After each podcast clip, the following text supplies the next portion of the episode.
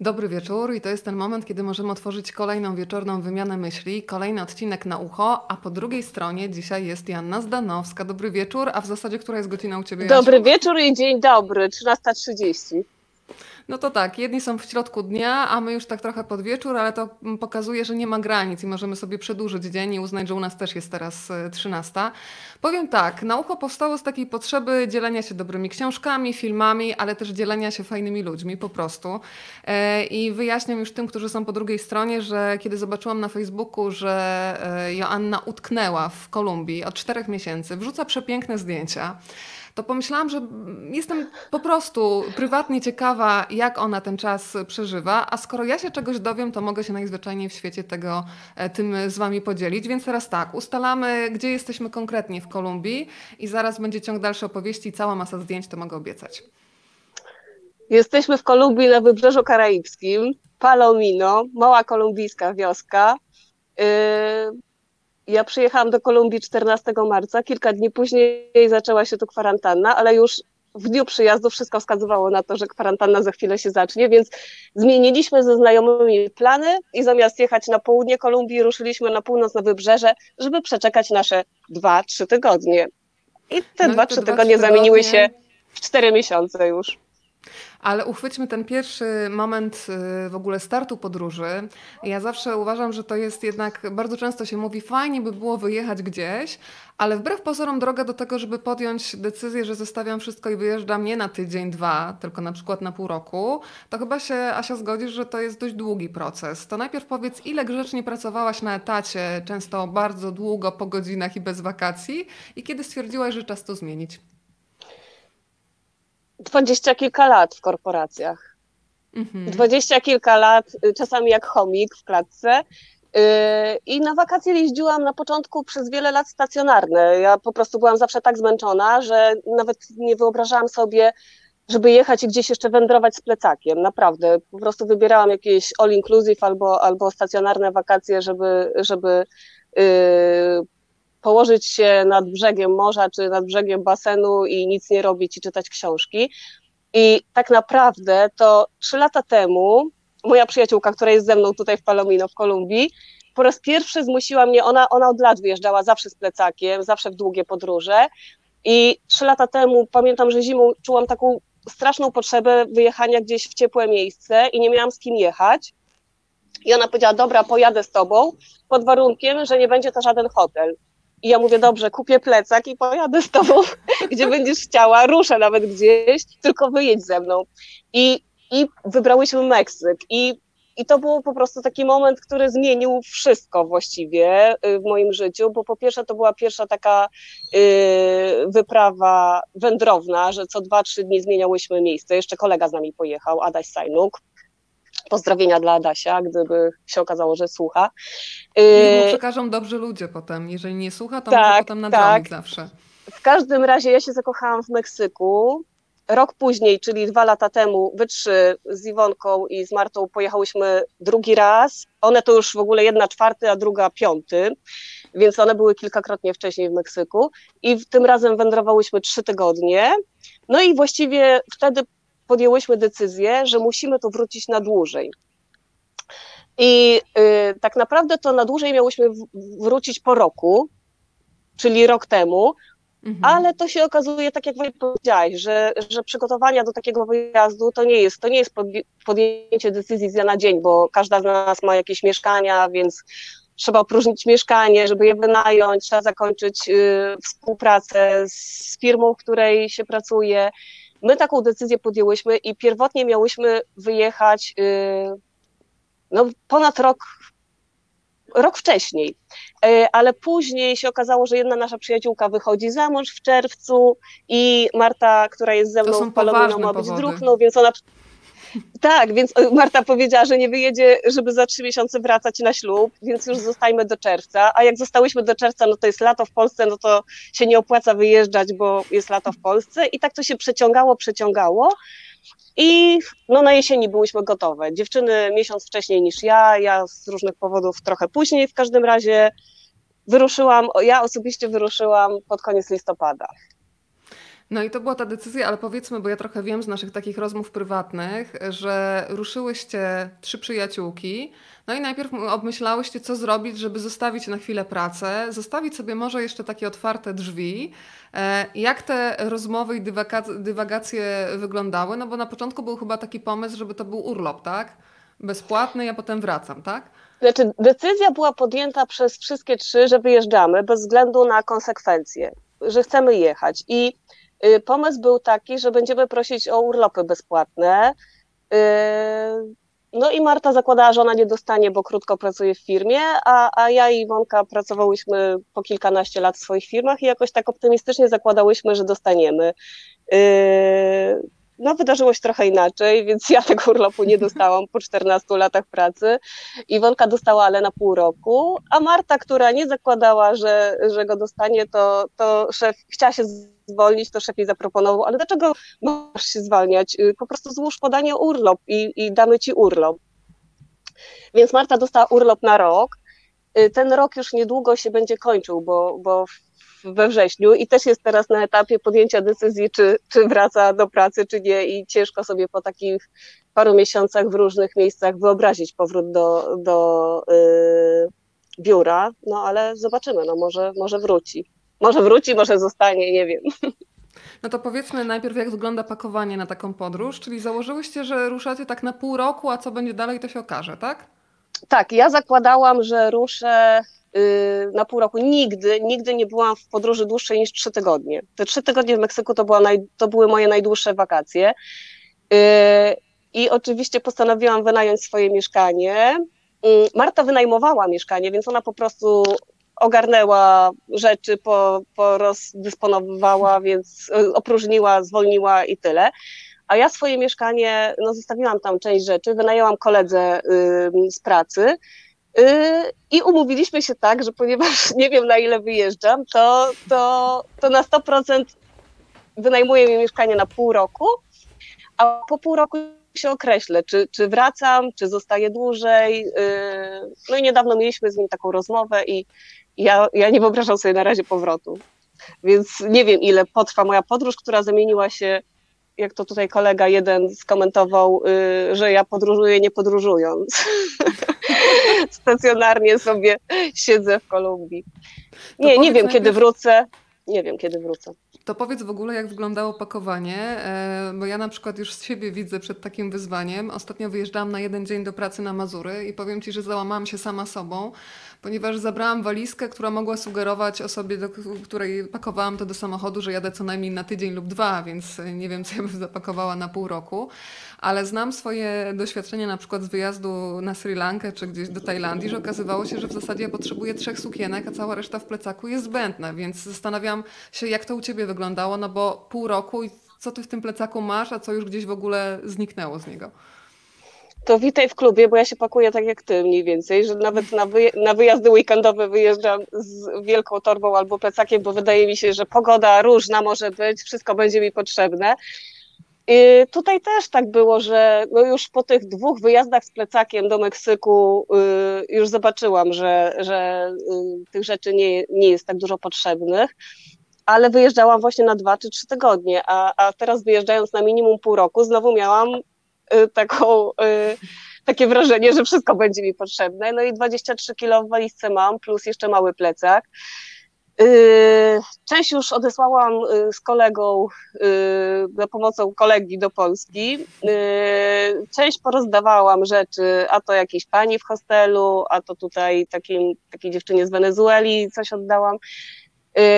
Ale i tak ciągle za dużo. Ja naprawdę chodzę w trzech t-shirtach, w jednych spodenkach i w dwóch sukienkach. I to jest wszystko, i, i, i w japonkach. I nic więcej, nie niczego więcej nie używam, ale ale używałam więcej, bo, bo w Meksyku jak jeździliśmy, to byliśmy w różnych miejscach i czasami y, nie było tak gorąco, jak jest tutaj, tylko była na przykład 18 albo 20 stopni i wtedy te rzeczy z długim rękawem, które, które mam, czy jedyna kurtka, którą mam, to się jednak y, Y, okazały się użyteczne, więc tak nie do końca żałuję, że je wzięłam. Proszę się meldować, gdzie Państwo są. Widzę, że jest Sandra, która mówi, która mieszka w Tajlandii, mówi, że doskonale zna ten ból, że po latach człowiek się uczy, że im więcej rzeczy, tym więcej dźwigania, to prawda. Renata Kim z Newsweeka nas pozdrawia. Renata, uściski dla Ciebie. No to ja zacznę teraz sięgać powoli do tajnego archiwum, które mam od Ciebie, Jasia. Będę oczywiście kontynuować cały czas naszą rozmowę. Wysłałaś mi całą masę zdjęć z Meksyku, z Gwatemali, z Kuby. E, a dla mnie zawsze Malutki, są... niewielki, niewielki, niewielki. Niewielki pakiet. Zaledwie tak? kilka, zaledwie kilka z tego, co mam. Nawet tak, pies tam kolumbijski się odezwał. Bardzo się cieszę, że też bierze udział w tym spotkaniu. To ja teraz sobie wybrałam takie zdjęcia, które pokazują, że podróże to są przede wszystkim ludzie. I pokażę teraz za chwilę Państwu przesympatycznego pana w koszuli w kratę. E, gdybym go zobaczyła na ulicy, to miałabym ochotę go po prostu uściskać, Asia. Te oczy to po prostu jest samo dobro. Państwo zresztą zobaczą. Proszę o przedstawienie bohatera, jednego z bohaterów naszej dzisiejszej opowieści. Kto to jest? Słuchaj, to jest przecudny człowiek i tak jak ty, y, te, te oczy po prostu sprawiły, że my mu y, zaufałyśmy, uwierzyłyśmy. A historia była taka, że byłyśmy gdzieś na obrzeżach Mexico City, y, y, w takim parku, gdzie można sobie łódkami po rzece pływać i, i już wracałyśmy właściwie. Tam była godzina drogi od, od centrum Mexico City. Y, pytając, pytając na ulicy o drogę do dworca, y, słyszał naszą rozmowę ten właśnie oto pan. I przysłuchiwał się, przysłuchiwał i za chwilę mówi, czy skąd jesteśmy, z Polski. Y, I zapytał się nas, czy chcemy obejrzeć prywatne Muzeum Kamieni. I my brzmi to trochę absurdalnie, trochę... nie? Tak, brzmi to absurdalnie. No, Muzeum Kamieni w ogóle nie chcieliśmy oglądać, ani żadnego już muzeum. Chciałyśmy wracać do, do centrum, y, ale ten pan z tymi oczami i z uśmiechem po prostu ducha do ucha mówi, nie macie zaufania. Dlaczego nie macie zaufania? I my mówimy, że to nie jest kwestia zaufania, po prostu już się śpieszymy, idziemy na dworzec. On mówi, nie macie zaufania, to, to bardzo źle, że nie macie zaufania. Ja was chciałem zaprosić do swojego Muzeum Kamieni. I my tak po prostu, patrząc w te oczy, nie, nie umiałyśmy właśnie odmówić i poszłyśmy z tym człowiekiem. Okazało się, że pan jest jakimś y, emerytowanym, nie wiem, astrofizykiem, Mhm. Zaprosił nas do swojego domu. W domu ma kolekcję olbrzymią y, różnych skamieniałości, kamieni, które mają, nie wiem, miliony lat. Ma olbrzymią wiedzę co do, y, co do swojego zbioru. Y, chciałby ją przekazać muzeum jakiemuś w Meksyku. Póki co żadne muzeum meksykańskie nie jest zainteresowane, natomiast y, z tego, co nam powiedział, to muzeum japońskie chce tą kolekcję od niego odkupić, a on nie chce jej sprzedać. I, no i pan był cudowny, po prostu rozmawiał z nami, okazało się, że, że całą Europę zjeździł w latach 70., kiedy no, podróże nie były takie proste jak teraz, y, że był y, wtedy w Czechosłowacji, y, więc w Polsce nie był, ale, ale w Czechosłowacji był. I ponieważ to był początek, to był pierwszy tydzień naszego pobytu, naszej wspólnej wyprawy, bo my się z dziewczynami spotkałyśmy w połowie mniej więcej grudnia w Mexico City. Y, to był pierwszy tydzień naszego pobytu i ten pan zapytał nas, gdzie zamierzamy spędzić święta Bożego Narodzenia. A my mówimy, że nie wiemy, no bo nie wiemy, czy jeszcze będziemy w Mexico City, czy wyjedziemy już z miasta. Kompletnie nie miałyśmy żadnego planu. Zresztą my wyruszyłyśmy w tą podróż, y, nie zakładając Yy, żadnej listy nie miałyśmy miejsc, które mhm. chcemy odwiedzić, po prostu spontanicznie, że będziemy podejmowały decyzję, jak nam się gdzieś znudzi, to przemieszczamy się w inne miejsce. I ten pan mówi do nas, dziewczyny, gdybyście nie miały gdzie spędzić y, Bożego Narodzenia, to zapiszcie sobie mój numer telefonu. Ja będę tylko z moimi dziećmi, mam trójkę dzieci i y, serdecznie was zapraszam, żebyście spędziły święta ze mną. Nie, będę, nie będzie tutaj nic nadzwyczajnego, ale miło mi będzie was gościć. Więc y, no, to było takie pierwsze, yy, pierwsze zaproszenie od nieznajomego w Mexico City, ale takich zaproszeń mieliśmy mnóstwo. Zobacz na tym y, zdjęciu, ja teraz dopiero zobaczyłam, że on w ogóle w waszym towarzystwie to odmłodniał. Przed chwilą jak był w pojedynczych kadrach, to widziałam takiego lekko starszego mężczyzna, tutaj po prostu już ten uśmiech przy trzech e, dziewczynach z Polski, to w ogóle jest już e, naprawdę coraz młodszy na każdym zdjęciu. Tak, Weronika, to już twoja optymistyczna interpretacja, ale no może tak. Nie, pan, pan młodszy czy starszy był przesympatyczny, naprawdę. I wiek myślę, że znaczenia. w przypadku tak, myślę, że w przypadku takich osób to wiek nie ma znaczenia najmniejszego. To, yy, ja, na, chyba... ja, na, mhm. ja na przykład, a propos wieku, teraz mam przyjaciółkę y, Sofię, Argentynkę y, z pochodzenia, ale mieszkającą od lat w Hiszpanii. Ona ma 26 lat i się śmiejemy, że mamy relacje Y, matka-córka z jednej strony, a z drugiej strony y, przyjaciółki, prawda? Więc y, naprawdę wiek nie ma znaczenia, jeżeli jest jakieś porozumienie, porozumienie dusz. Zgadzam się. To powiedzmy trochę o tej dziewczynie, o której przed chwilą wspomniałaś. Być może po drugiej stronie są osoby, które na przykład tęsknią za językiem hiszpańskim e, i nie wiem, czy jeszcze ona w ogóle ma jakieś miejsce na konwersację, ale okazuje się, że kiedy zatrzymuje nas pandemia, no to też trzeba szukać nowych sposobów na to, żeby zarabiać też pieniądze, żeby zostać w określonych miejscach. E, I ty jesteś, jak się okazuje, całkiem skutecznym pośrednikiem pracy. Tak, ale pośrednikiem pracy skutecznym to byłam zawsze i nawet swego, swego czasu, y, y, jak, jak, pracowałam jeszcze w domu mediowym, to jedna z koleżanek nadała mi ksywkę HR Manager, y, bo zawsze jak osoby jakieś szukały pracowników albo osoby szukały jakieś, moi znajomi szukali pracy, to się mnie pytali, czy ja czegoś nie słyszałam i mam mam chyba taką właśnie zdolność do, do łączenia, łączenia ludzi, więc hmm. tak, tak. Więc mam na, mam na swoim koncie kilka, kilka intratnych zatrudnień, niestety bez profitów. Powinnam chyba pobierać prowizję za to. Ale karma zawsze wraca. Słuchaj, to właśnie ten pan spotkany na ulicy to jest nagroda za te wszystkie dobre uczynki. Dokładnie, ja też tak sobie tłumaczę, tak. To powiedz trochę o tych lekcjach, y, czy one jeszcze są aktualne, bo widziałam, że wrzuciłaś y, na swojego Facebooka ogłoszenie, y, że twoja przyjaciółka może być takim native speakerem, czyli można się faktycznie spotykać online i podobno zainteresowanie było spore. Zainteresowanie jest na tyle spore, że już ma sześciu uczniów yy, chętnych do stałej nauki. Więc ma jeszcze czas, bo tutaj czasu ma dużo Y, ale też to jest pomysł, znaczy ja, to nie jest tak, że każda osoba, która mówi po hiszpańsku może być native'em. Y, y, po prostu ta dziewczyna ma mega zdolność do rozmawiania z ludźmi i też wszyscy ją uwielbiają. To jest po prostu strasznie, taka no, naprawdę cudowna dusza. I ja każdemu, znaczy gdyby ona rozmawiała po polsku, gdyby znała polski, to ja bym wszystkim, to ja bym wszystkim radziła, żeby się z nią połączyli, żeby pogadać, naprawdę. I Yy, no ale że nie zna z polskiego, no to dlatego, dlatego polecam konwersację po hiszpańsku.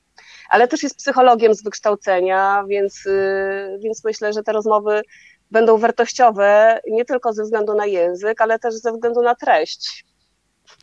Asia, chyba są twoi ludzie też po drugiej stronie. Katarzyna pisze, Jasia, pośrednik, agent, załatwiacz spraw niezałatwialnych, więc tutaj są też rekomendacje i potwierdzenie tego wszystkiego, co mówisz. E, to jeszcze A dopytam... Kasiunię chyba i ty znasz, czy nie? Bo ona pracowała kiedyś w TVN Style. A no tak. No to pozdrowienia Kasiu, przepraszam, bo to wyświetlają mi się tylko niki i tutaj tak operuję między trzema ekranami, e, więc pozdrowienia gorące. Ale powiedz jeszcze dla tych, którzy być może teraz są po drugiej stronie i chcieliby się jeszcze załapać na tę lekcję hiszpańskiego, to jeszcze są miejsca, bo ta cena jest bardzo atrakcyjna. Tak, 20 zł tak. za godzinę? Tak, są miejsca, no ale wiesz, tutaj są inne stawki. Weronika, my tutaj, mhm. y, ja czasami jak robię zakupy w Palomino, to naprawdę jestem w szoku, bo ostatnio, nie wiem, kupiłam trzy pomidory, szczypiorek i nie wiem, i awokado i zapłaciłam złoty 90 mniej wow. więcej.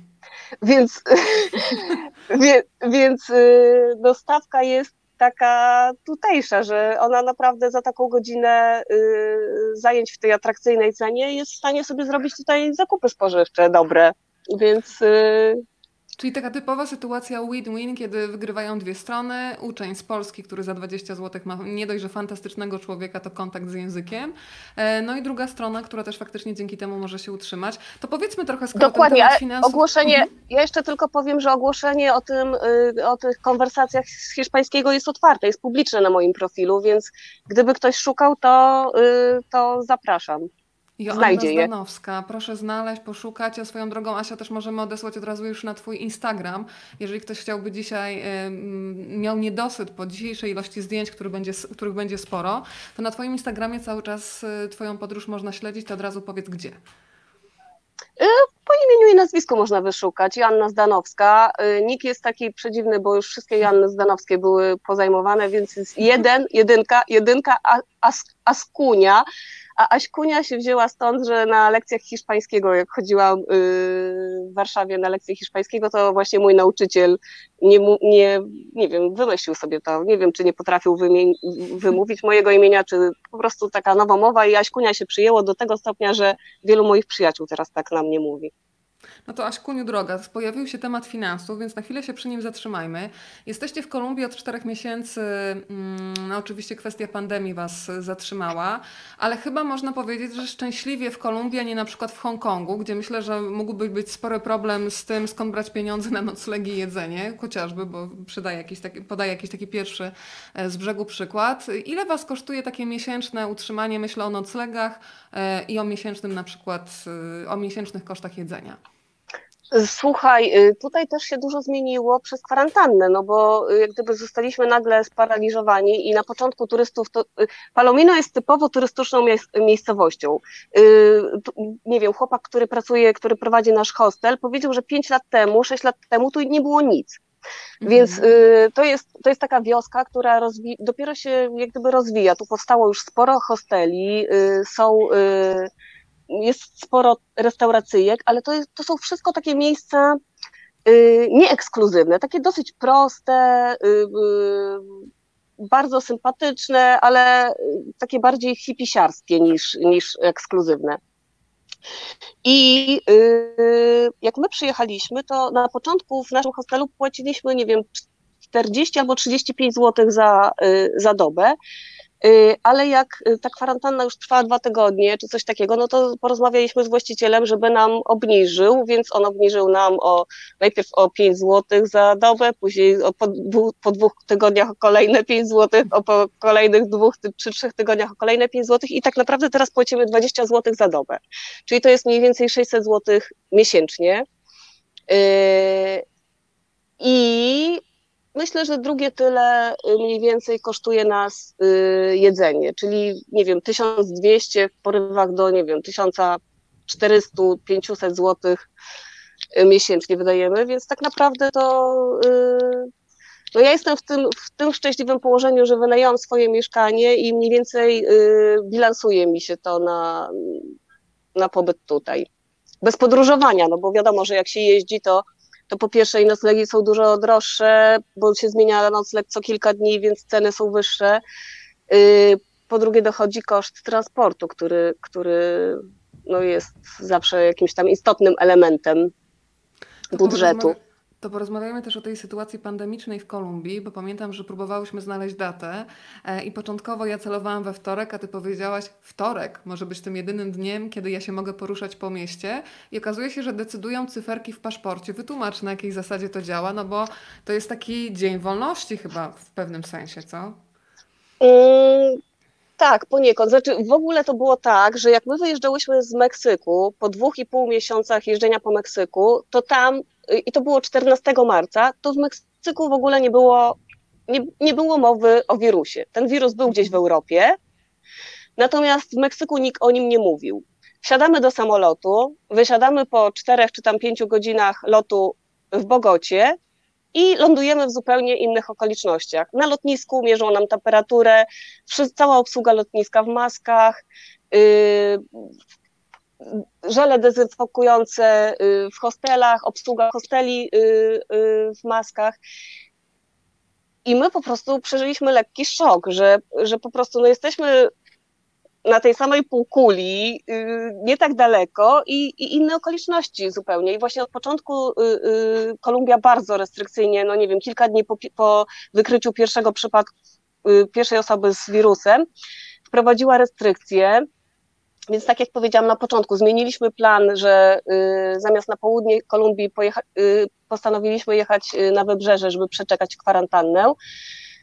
I tutaj są bardzo y, duże restrykcje, w sensie 20, y, 20 albo 24 marca rozpoczęła się kwarantanna, zlikwidowano transport jakikolwiek, zamknięto granice państwa, właściwie granice państwa dla obcokrajowców zamknięto my wylądowaliśmy z soboty na niedzielę w nocy, a od poniedziałku były granice zamknięte, także przyleciliśmy tutaj jeden dzień, jedną dobę przed, yy, przed mhm. zamknięciem granic. Yy, I te restrykcje, najpierw to było coś takiego, że po 19 nie można było wychodzić z hostelu, nie, nie mogli sprzedawać w sklepach ani w restauracjach alkoholu. A jak wprowadzono już tą kwarantannę, to generalnie jest zakaz jakiegokolwiek przemieszczania się po Kolumbii. Nie ma, autobusy są tylko do najbliższej miejscowości, y, nie wiem, żeby można było pojechać, wypłacić pieniądze albo, nie wiem, zrobić jakieś większe zakupy. I można podróżować właśnie w dniu, do każdego dnia tygodnia jest, są przypisane dwa, dwie cyferki. I na przykład poniedziałek to jest jedynka i dwójka, wtorek to jest trójka i czwórka, y, środa, piątka, szóstka. I jak ja mam na przykład ostatnią cyfrę w paszporcie, numer trzy, to, yy, to mogę sobie we wtorek jechać do najbliższej miejscowości, żeby właśnie wypłacić pieniądze, czy zrobić zakupy, czy cokolwiek innego zrobić. W inne dni mam zakaz podróżowania. Asia, to powiedz, jaki to jest stan taki emocjonalny? Co się czuje w momencie, kiedy masz świadomość, że nawet gdybyś chciała, mimo że jesteś w przepięknych okolicznościach przyrody, no to nie możesz wyjechać. E, czy to jest jednak coś takiego, że w głowie się pojawia taki rodzaj, nie wiem, pułapki, osaczenia, czy jednak, e, no właśnie, w jaki sposób ty to sobie rozpracowujesz? Bo sytuacja jest nowa dla wszystkich, ale jednak co innego, kiedy jest się u siebie w domu, a co innego, kiedy taka sytuacja łapie cię wiele, wiele kilometrów od domu.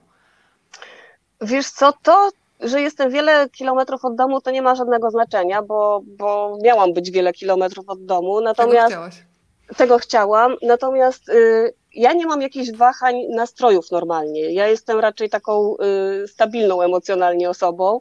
Natomiast y, przez tą kwarantannę mam czasami jakieś przepięcia, nawet ja, ponieważ y, to nie jest kwestia tego, gdzie jesteś, y, bo, bo naprawdę wszyscy nam y, powtarzają, że lepiej trafić w Kolumbii nie mogłyśmy, że jesteśmy w najlepszym miejscu na spędzenie kwarantanny. Tutaj właściwie, o ile na początku rygorystycznie y, policja podchodziła i tam nawet koledzy, którzy byli z nami, to dostali y, mandat jakiś za wejście na plażę, bo plaże są zamknięte i parki wszystkie naturalne są zamknięte, y, to teraz już w ogóle życie wróciło do normy. Oprócz tego, że hostele są pozamykane, że restauracje są pozamykane, Y, większość hosteli tu jest zamknięta, a te, które miały turystów y, przed kwarantanną, to, to 10 osób mogło zostać w każdym hostelu. Mhm. Więc y, takie małe grupki tylko, tylko były. Tych turystów z każdym tygodniem ubywało, no bo jak, jak ta kwarantanna trwała i trwała i, i ciągle była przedłużana, to to po prostu niektórzy ludzie decydowali się na y, skorzystanie z tych lotów humanitarnych, tak zwanych, i powrót do Europy. Yy, te loty humanitarne po prostu kosztują majątek, nie wiem, cztery razy więcej niż normalnie lot kosztował do Kolumbii. Więc też niektórzy stwierdzili, że nie, że jednak zostajemy, bo tu się bardziej opłaca żyć. No po prostu tak. życie jest tańsze, że jak mają wrócić do Francji, czy do Belgii, czy gdziekolwiek indziej, no to więcej wydadzą, a i tak będą musieli siedzieć w domu, prawda? To prawda. Więc tylko jak ktoś miał lot humanitarny, to dostawał jak gdyby od swojej ambasady papier pozwalający mu na wyjazd, y, na przemieszczenie się na przykład tutaj z wybrzeża do Bogoty. Y, I też, y, no chyba, że była jakaś grupa duża Francuzów, bo Francuzów tu jest mnóstwo w Kolumbii, to Francuzi się jakoś organizowali, że wynajmowali razem autobus, ale w przypadku na przykład moich przyjaciół, którzy wrócili do Polski pod koniec kwietnia, to musieli wynająć samochód prywatny, y, otrzymać z ambasady papier y, ze zgodą dla kierowcy, że on może ten kierowca ich zawieźć do tej Bogoty i wrócić na wszystkich y, punktach kontrolnych, żeby mógł okazać taki papier. I zapłacili naprawdę no, majątek za, za, za, za tą drogę. Bo przeliczając, nie wiem, na złotówki, to bilet z Bogoty do Santa Marta, do miejscowości, która jest 90 kilometrów od nas, nas kosztował 80 kilka czy 90 złotych autobusem i jedzie się mhm. kilkanaście godzin, 17 czy 18 godzin autobusem, a oni y, za jazdę samochodem musieli zapłacić chyba 2400 na, w podziale na cztery osoby, które, które jechały, więc y, no kosmiczne pieniądze. Y, I teraz tak, granice Kolumbii są zamknięte do końca sierpnia, na razie oficjalnie, mhm. a kwarantanna jest przedłużana nieustannie o dwa tygodnie. Aktualny termin zakończenia kwarantanny to 1 sierpnia. Po 1 sierpnia powinien być transport jakiś krajowy uruchomiony, a czy tak będzie, to nie. Natomiast Kolumbia jest takim krajem, że wszystko jest, że niczego nie ma, ale jak się zapłaci, to wszystko jest. I podobno ja się na przykład dwa dni temu dowiedziałam, że są autobusy do, do Kartageny, tyle że one są nielegalne. Nie wiem, ktoś tam organizuje taki transport, y, zapisujesz się, dzwonisz do kierowcy i on cię wiezie, a, ale, ale nie wiem, co się dzieje w przypadku, gdy jest kontrola policji, czy ten kierowca dostaje mandat, czy turyści, którzy z nim jadą też, nie wiem. Nie będziesz chyba tego sprawdzać, siedzisz cierpliwie i czekasz. Mm, podesłałaś mi dzisiaj fragment z książki Drogami wokół Bogoty. E, I jest tam między innymi taki tekst. Z dnia na dzień więcej i więcej ludzi przybywa do Kolumbii i zastaje kraj, który wita ich uśmiechem raczej niż złymi wieściami. Kraj muzyki, do której chcesz tańczyć bez okiełznania. Kraj ludzi najszczęśliwszych na świecie. Cokolwiek przesłodzone, ale w zasadzie prawda. Według Światowego Wskaźnika Szczęścia Kolumbia jest trzecim najszczęśliwszym krajem na świecie. Jak to wygląda z Twoich obserwacji? Wiesz co, ja ja mam ciągle taki niedosyt, czy, czy yy, takie poczucie, że ja tej Kolumbii nie poznałam, no bo ja nie mogę oceniać Kolumbii kraju z perspektywy jednej wioski, którą widzę. Yy, I to jeszcze wioski turystycznej, gdzie ludzie z dnia na dzień stracili, wiesz, pracę, stracili możliwość yy, zarabiania jakichkolwiek pieniędzy. Tutaj ludzie po prostu yy, no nie mają teraz co jeść. Ja rozmawiałam z jedną dziewczyną, to ona powiedziała, że oni jedzą to, co znajdą, y, wiesz, y, na drzewach. Y, no na szczęście tu było mnóstwo drzew mango, teraz już sezon mango się skończył, więc można było zrywać mango, mo, można guanabanę było zrywać i, i coś tam, jakieś inne owoce gdzieś znaleźć, no ale ale wyobrażasz sobie, no po prostu ludzie, którzy nie mają co do garnka włożyć, albo jest tu Polak, nie wiem, 60 kilometrów stąd, w miejscowości Minka i napisał, że sytuacja jest tragiczna, że on organizuje jakieś gotowanie posiłków dla ludzi ze wsi, bo 80% ludzi nagle nie ma y, czego, nie ma co zjeść, bo nie ma turystów. I nawet jak dostają jakieś paczki, bo rząd tu organizuje jakąś pomoc taką y, w postaci posiłków, tych posiłków dużo nie ma, ale jak, jakieś takie paczki żywnościowe, to ludzie przychodzą do tego człowieka z tymi, z tymi rzeczami, które dostali, bo oni nie mają na gaz. Oni dostali te mhm. rzeczy, ale nie mają gdzie tego ugotować. I, i y, z prośbą, czy on mógłby im chociaż to ugotować. No po prostu straszne rzeczy, straszne.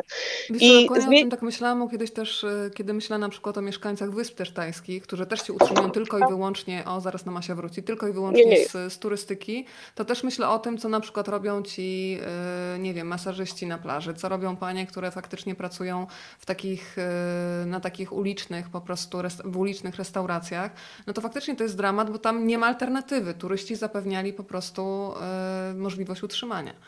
Dokładnie. Ale wiesz, tutaj nawet y, osoby, które mieszkają, y, to nawet bez pandemii mieszkają niektóre w strasznych warunkach. Tak. Mi właśnie Sofii opowiadała, że y, w restauracji, w której ona wcześniej y, pracowała, była y, kucharka. No i tam przyszła któregoś dnia, miała ten uniform, który dostała y, w kuchni no brudny już, no i kazali jej uprać ten uniform, a ona mówi, że żeby go uprać, to ona musi mieć wolny dzień w pracy, bo ona nie ma wody w, bieżącej w domu, tylko musi iść nad rzekę, uprać to nad rzeką, wysuszyć i wiesz, potrzebuje dnia wolnego po to, żeby uprać ubranie. No to, to są w ogóle wiesz, rzeczy, które nam się w głowach nie mieszczą, myślę. No właśnie, to jest tak, że myślę, że każda podróż powoduje, że rzeczy, które tutaj uznajemy za normalne, oczywiste, w ogóle nawet się nie zastanawiamy nad czymś takim, że na przykład pranie, wrzucasz do pralki, wychodzisz, że musisz brać dzień wolny i tak naprawdę zastanawiać się, siedzieć w domu, bo nie masz czegoś takiego jak ubranie na zmianę chociażby. E, to Asia, powiedz, e, te takie gromadzenie, gromadzenie takich doświadczeń w izolacji, coś się zmieniło w Twojej głowie? Mm, o czymś, e, to takie ograniczenie i też zobaczenie tego, jak żyją inni ludzie, co się w tobie zmienia. Bo to są takie rzeczy, które się często właśnie po jakimś dystansie człowiek w sobie rejestruje i widzi, że też staje się chyba mniej wymagający i roszczeniowy wobec życia. Przynajmniej mam takie doświadczenie. No właśnie, ja Ci w sumie nie odpowiedziałam na poprzednie pytanie, bo zaczęłam tak, y, tak. mówić, że mam czasami przepięcia y, tak. jakieś, ale Właśnie tak, że to nie chodzi o to, w jakim miejscu ja jestem, bo miejsce jest naprawdę fajne, tylko raczej, raczej chodzi o to, że nie mogę sama podejmować decyzji. Że ja mhm. jestem po prostu uzależniona od tego, czy mi pozwolą gdzieś jechać, czy nie. I ja po prostu muszę siedzieć w jednym miejscu i grzecznie czekać, czy mi się to podoba, czy mi się nie podoba, prawda? I I mam czasami takie poczucie, że no cztery miesiące minęły, jestem w Kolumbii cztery miesiące, a ja tej Kolumbii nie znam, że po prostu ja bym chciała ją w końcu poznać i zobaczyć. I, i tak y, ta Kolumbia też się wzięła stąd, że y, jeżdżąc po Meksyku, prawie każdy napotkany podróżny mówił, który jeździł po Ameryce Południowej, mówił nam, musicie jechać do Kolumbii, musicie jechać do Kolumbii. Albo ktoś mi powiedział, że, że jeżeli ja myślę, że na Kubie tańczą najlepiej y, ludzie, bo była taka jakaś rozmowa między nami, tak to musisz jechać do Kolumbii, bo zmienisz zdanie, bo to nie na Kubie tańczą najlepiej, tylko w Kolumbii.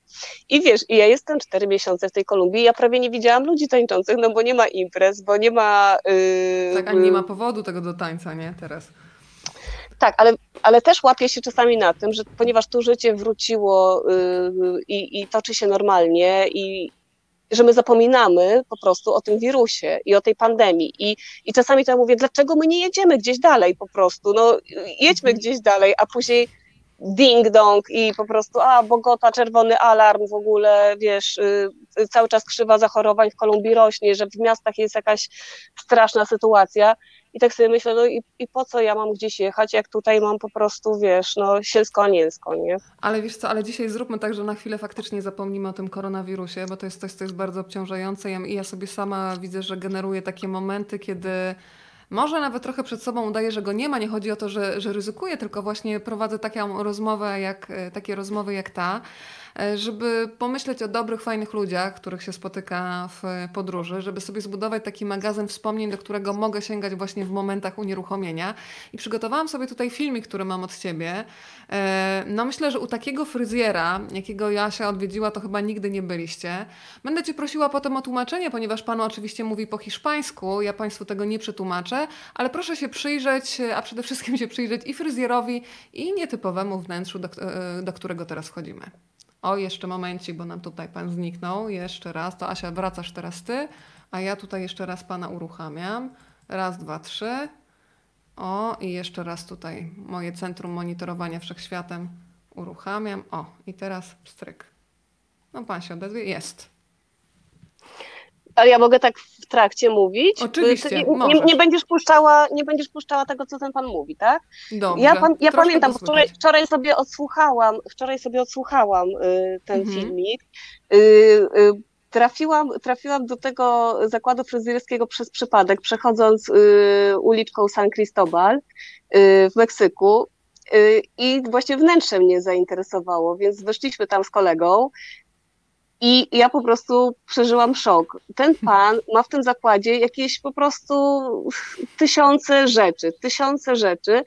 I opowiada tutaj, że od 40 lat, y, że od 40 lat prowadzi ten zakład, że mm, zawsze go sam prowadził. Czasami ma tylko takich uczniów, których szkoli, szkoli, szkoli. Oni jak już się wyszkolą, to odchodzą.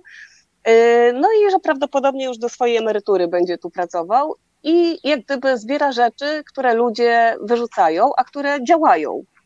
I on ma tam jakieś tysiące zegarów, jakieś rzeczy, które mają, nie wiem, po 200 lat na przykład. Zasady są dwie, że musi to być coś ładnego, użytecznego i działającego, więc wszystko, co on tam ma, to działa. Ale powiedz mi jeszcze jedną rzecz, no bo właśnie się zastanawiałam. Rozumiem, że ten fotel, o który on jest oparty, to jest normalny fotel, na którym może sobie usiąść klient. Tak. E, I jak sobie tak. wyobrażam, te włosy w takim razie muszą fruwać po tym całym zakładzie i na tych wszystkich bibelocikach jednak osiadać i oczywiście nikomu to nie przeszkadza. No wiesz co, nie przyglądam się, czy włosy osiadają na bibelocikach, natomiast ten fotel rozkłada się i pan nawet, y, no mój kolega tam się ostrzygł, więc po, po prostu leżał w pozycji no, w, w, pozycji leżącej i mm. pan brzytwą go golił i po prostu, wiesz, y, pełen, pełen y, full service, że tak powiem. Bardzo nietypowy zakład yy, fryzjerski. Machasz tam już swoim znajomym. Ostatnio, kiedy się łączyłyśmy z Jasią, to miała też taką małą asystentkę cudowną, która w języku hiszpańskim się ze mną próbowała komunikować. Ja też yy, starałam się jakoś po, podołać temu. Yy, no to słuchaj, yy, niech teraz pojawią się kolejni przystojni dżentelmeni i bardzo dobra energia tutaj. To trochę jeszcze o tych panach, bo cieszę się, że chociaż w taki sposób, chociażby przez komputer możemy się poznać i trochę tej energii poczuć, bo tutaj to po prostu przechodzi przez ekran. Ale to akurat, to są mariaci y, spotkani w Cuernavace na ulicy w Meksyku y, i takich mariaci właściwie w każdym, w każdym miasteczku można spotkać, więc y, nie jest to jakieś nadzwyczajne osiągnięcie. Ja się zapytałam tylko, czy mogę sobie z nimi zrobić zdjęcie, więc oczywiście nie mieli nic przeciwko temu i, i sobie zrobiłam zdjęcie. I mariaci czekają na różnych placykach ze swoimi trąbkami, I jak tylko pojawi się ktoś chętny, żeby im zapłacić, to w stanie są natychmiast zorganizować 10 osób i, i zagrać co tylko tam komu dusza, co w duszy gra. Słuchaj, to wchodzimy do kolejnego wnętrza, e, bardzo ciekawego architektonicznie. Powiedz, gdzie teraz e, jesteśmy? A to jest Muzeum Sztuki Współczesnej w Mexico City. Przecudowne muzeum y, w parku Chapultepec. Yy, tak, Muzeum Sztuki Współczesnej. Cudny budynek, naprawdę. Tam też chyba w tym muzeum była e, wystawa, która zrobiła na mnie duże wrażenie. To teraz pokażę Państwu fragmencik. Rozumiem, że jesteśmy w tym A miejscu nie, to jest, środku. Nie, nie. kolejne. Nie. Opowiadam. To jest, inne, to jest inne muzeum, y, to jest inne muzeum w Cuernavace i y, ja teraz nie chcę pomylić imienia i nazwiska y, Y, pana, imienia którego jest to muzeum, bo to jest fundacja. W ogóle muzeum jest za darmo i y, mhm. można tam wejść i, i zwiedzać. Nie chcę teraz y, skłamać, natomiast ciekawostką jest to, że był on związany z Polakiem i część jego rzeźb, to nie są rzeźby akurat tego pana, tylko innego mhm. twórcy, część rzeźb jest gdzieś w którejś z podwarszawskich miejscowości. Nie pamiętam, czy w Podkowie Leśnej, czy, czy w Konstancinie, chyba w Podkowie Leśnej. Ja muszę to sprawdzić po powrocie, więc tak, sprawdzę i, i dam znać. A zaraz powiem Ci, jakie, jak, jakie to jest, czyje to jest muzeum. Dobra, to ty sprawdzaj, a ja tutaj będę Państwa zapraszać do kolejnych miejscówek, które możemy poznawać dzięki Twoim zdjęciom.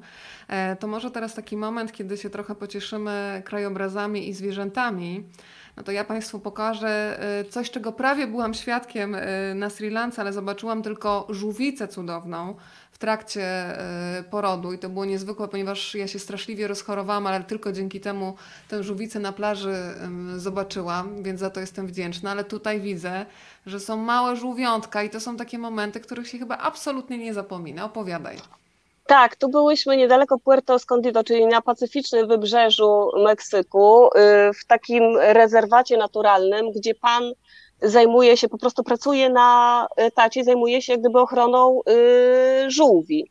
Więc takie małe żółwiki, y, które, nie wiem, y, tuż po wylęgu, nie wiem, czy to się tak mówi profesjonalnie. tuż po narodzinach małych żółwików. Po, po, po, narodzinach są zasypywane, zakopywane w piasku i jak już są zdolne, podrosną na tyle, że są zdolne, żeby pójść do morza, no to taki pan wyciąga je z tego piasku yy, i uwalnia. I mówi, że ja już teraz też nie pamiętam, ale że to jest około 10% żółwi przeżywa coś takiego. Tak. Także oni naprawdę muszą wykonywać dużą pracę po to, żeby, yy, żeby ten gatunek jakoś funkcjonował. To teraz jeszcze kolejne piękne krajobrazy. Czy to jest, Asia, coś w rodzaju takiego, nie wiem, lasu namorzynowego, czy to jest jednak tylko, czy to są cienie yy, drzew tutaj? Wody? Nie, Gdzie tam była... w tym momencie? My jesteśmy na południu y, Meksyku, w stanie Chiapas, yy, jeszcze pod San Cristobal niżej. Pojechałyśmy tam sobie na takie jeziorka i tam po prostu, no tak jakby to, co zobaczyłyśmy, to też nas zadziwiło, bo to był las w wodzie. To, były, to był las w wodzie, no, takie drugie życie w wodzie. Mhm. Niesamowite, naprawdę. Cały czas tam sprawdzasz, coś szukasz, tak? Tak, ja Tych chciałam znaleźć. Wyjaśnień. Ja Ale chciałam słuchaj... tylko znaleźć to muzeum, bo nie to. Pamięć to mam dobrą, ale krótką. Słuchaj, Mhm. Muzeum zaraz znajdziesz, ale to jest zachwycające. Gdzie my jesteśmy? Bo jesteś naszym przewodnikiem tutaj i ja myślę, że to jest taki moment, kiedy podsycasz apetyt, żeby Państwo sobie już zaplanowali i mieli przynajmniej na co czekać. Na to jest chyba najcudowniejsze, najcudowniejsze miejsce w Meksyku, w którym byłam w tym roku. Yy, I to jest stan Oaxaca. Y, mniej więcej godzinka drogi od, od miasta Oaxaca na południe i nazywa się to Yerbe del Aqua. Y, I to są takie wapienne skamieniałości, nie wiem jak to powiedzieć, taka, taka właśnie wapienne jakieś twory, gdzie możesz po prostu być w wodzie i otoczona jesteś przepięknymi górami z cudownym widokiem. Natomiast my tam byłyśmy, my tam byłyśmy y, w święta Bożego Narodzenia, więc tam mhm. był, było bardzo dużo ludzi i jak później wrzuciłam fotki na, na Facebooka, to Ola Synowiec, która ma przecudownego bloka Mexico Magico, polecam mhm. wszystkim, którzy nie znają. Y, I Ola kilka lat już mieszkała w Meksyku, była tam kilkakrotnie. Jak ja wrzuciłam te zdjęcia, to powiedziała, że nigdy nie widziała tyle ludzi w tym miejscu i że mam pecha strasznego. No, więc tak to. Ale ja uważam, że miałam szczęście, że tam byłam. To kolejny przystanek w naszej podróży, pokazujący różnorodność krajobrazów, jakie człowiek ma przed oczami, kiedy decyduje się na dłuższą podróż i może się przemieszczać. Gdzie jesteśmy teraz? Kanion Sumidero y, w okolicy San Cristobal, czyli też stan Chiapas. Cudowne y- miejsce i y, wycieczka, ja już nie pamiętam teraz, bo, bo to też nas zaskoczyło, że wycieczka kosztowała na pewno poniżej 100 złotych, nie pamiętam czy 60 kilka, czy coś takiego. I wyjeżdżaliśmy, nie wiem, o 6 rano, najpierw dwie godziny busem do tego kanionu, później dwie godziny łódką yy, właśnie wzdłuż tej, do, w kanionie, tą rzeką i później jeszcze tym busem na trzy punkty widokowe yy, na szczytach yy, gór, które otaczają kanion. Więc po prostu przecudowna wycieczka za tak niewielkie pieniądze, że na, naprawdę z, z przyjaciółkami stwierdziłyśmy, że w Polsce ona by kosztowała chyba 400 zł albo 350, nie wiem. Co najmniej, nie? Co najmniej. Co, zastanawiam tak. się nad y, Meksykiem, ponieważ mam też przyjaciół, którzy rok temu wyruszyli z dwójką małych dzieci. Przyznam, że są dla mnie mistrzami organizacji, ponieważ no, Meksyk jest rozległy i faktycznie z tą dwójką małych dzieci przemieszczali się po 14 godzin na przykład autobusami, dali sobie radę i wrócili absolutnie zachwyceni z tego Meksyku. Sporo się mówi, e, że bywa niebezpiecznie. Jak to odbierasz Meksyk? Bo te informacje, które ja mam właśnie od znajomych, od przyjaciół, no to wrócili absolutnie zachwyceni. To jest jedno z tych miejsc, do których e, już teraz wiedzą, że będą chcieli wracać. Czy to też jest to ja mia- numer jeden z Twojej podróży? Tak, ja miałam to samo po pierwszej podróży do Meksyku i mam to samo i, i czasami jak mam właśnie te swoje przepięcia tutaj, to, to sobie myślę, dlaczego ja nie zostałam w Meksyku, dlaczego jestem w tej Kolumbii, bo y, no Meksyk nie wprowadził właśnie, y, ani nie zamknął granic nawet na jeden dzień, ani aż tak radykalnych y, restrykcji nie wprowadził, jakie, y, jakie są w Kolumbii. To coś takiego jakby Szwecję porównywać w Europie, tak. prawda, do, do Polski czy do jakiegoś kraju, gdzie, czy do Hiszpanii. Y, Meksyk jest cudowny. Dużo osób mówi, że jest niebezpieczny, bo dużo osób też mówi, że, że yy, całe centrum dowodzenia narkotykami się przeniosło z Kolumbii do Meksyku ale mnie nigdy tam nic nie spotkało, ani nawet nie słyszałam o jakichś y, niebezpiecznych rzeczach. Słyszałam o jednym napadzie w jednym, na jednej plaży, jak byłam, y, że kogoś tam o, okradziono i tyle. Y, natomiast y, no, o Kolumbii też można powiedzieć. Ja nie oglądałam, od razu mówię, ja nie jestem serialowa, ja nie oglądałam żadnych narkosów, no tak. nic nie wiem, nie, nic nie wiem na ten temat. Natomiast y, kwarantanna spowodowała to, że mam dużo czasu i czytam sobie książki. I między innymi przeczytałam książkę Cafe Macondo. Yy, bardzo polecam reportaże z Kolumbii. I jak ja czytałam tą książkę, i jak przeczytałam, że wojna domowa w Kolumbii zakończyła się 4 lata temu, w 2016 roku podpisano pakt jakiś pokojowy pomiędzy tutaj yy, takimi jednostkami paramilitarnymi a rządem, i jak przeczytałam, co te jednostki tu wyczyniały i o porwaniach ludzi tak. dla okupu i tak dalej, już nie mówiąc o morderstwach, to naprawdę czytałam i tak sobie myślałam, Boże święty, co ja tutaj robię? Z jaką nieświadomością i błogostanem przyjechałam, tak, nie? Tak, tak, ale to, ale to jest chyba czasami lepiej, tak wydaje mi się, nie wiedzieć, gdzie się jedzie i co tam się, bo jedziesz i odbierasz to po swojemu, prawda? No to skoro mówisz, że jedziemy, no to faktycznie teraz y, pojazd czterokołowy niech tutaj się pojawi. Opowiedz trochę o tej y, religijności, bo tutaj też mamy figury świętych, no i to, co w ogóle kojarzy się od razu z Meksykiem, to są te obłędne kolory. Znając siebie, chyba miałabym nadbagaż wracając, bo wszelkiego rodzaju kapy, chusty, to jest chyba, to by było coś, co zajęłoby połowę mojego bagażu, więc powiedz trochę teraz o tym, co jeszcze widzimy na zdjęciu. Czy to jest jakaś fiesta taka lokalna? Wiesz co, to jest karnawał. W Meksyku akurat w lutym yy, w wielu miejscowościach jest karnawał i i my tutaj, tu też jesteśmy w stanie Chiapas. Pojechaliśmy do miejscowości oddalonej, nie wiem, o, o niecałą godzinkę od yy, San Cristobal i yy, pojechaliśmy tam na taką ceremonię.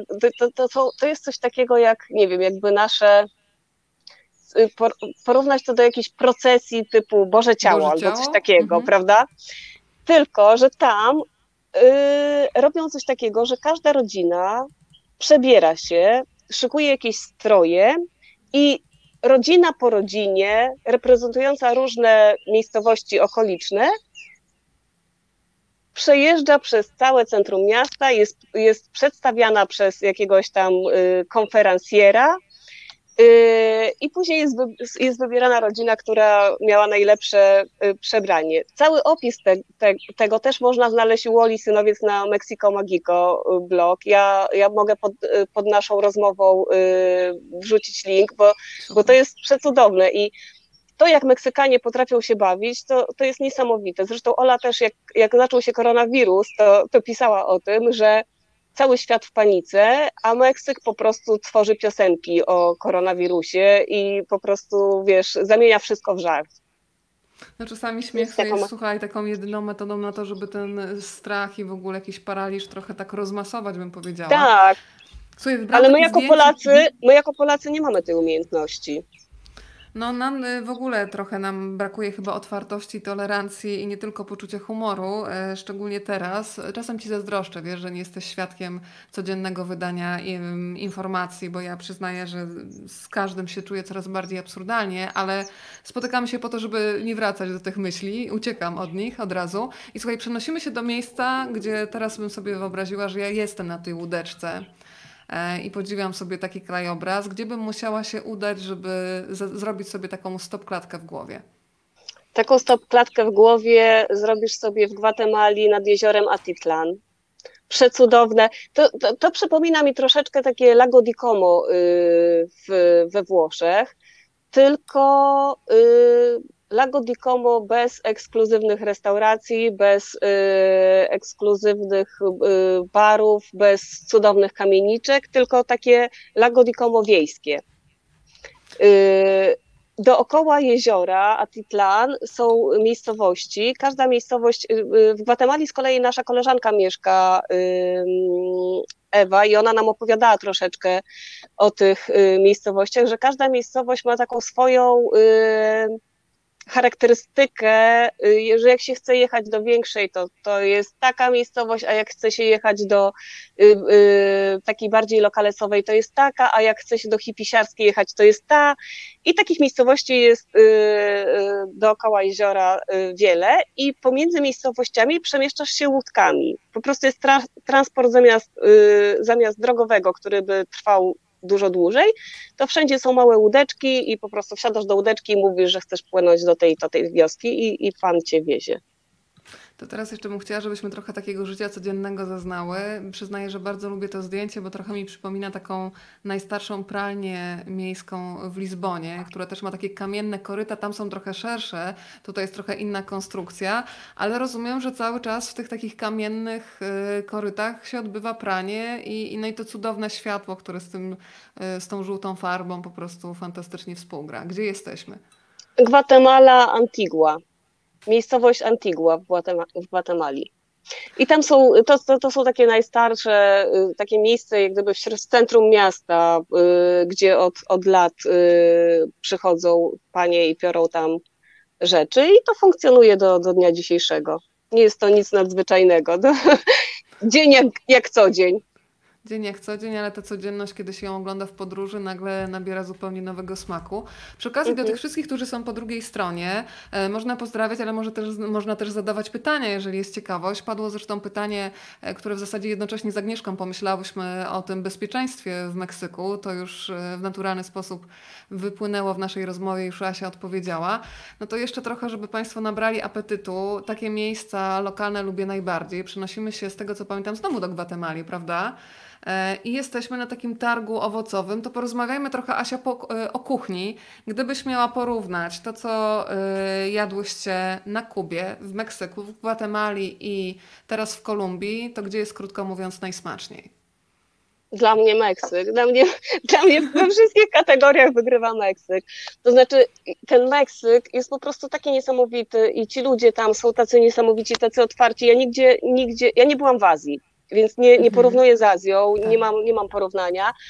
Natomiast takich otwartych ludzi, którzy zapraszają mnie jako nieznajomą z ulicy do siebie do domu, to ja nie spotkałam nigdzie. I my, my na przykład, chociaż ta Gwatemala była widokowo przepiękna i, i widoki naprawdę no, były nieziemskie, to, to miałyśmy przez pierwsze dwa dni takie odczucia, o Boże, po co my tu przyjechałyśmy, chcemy wracać.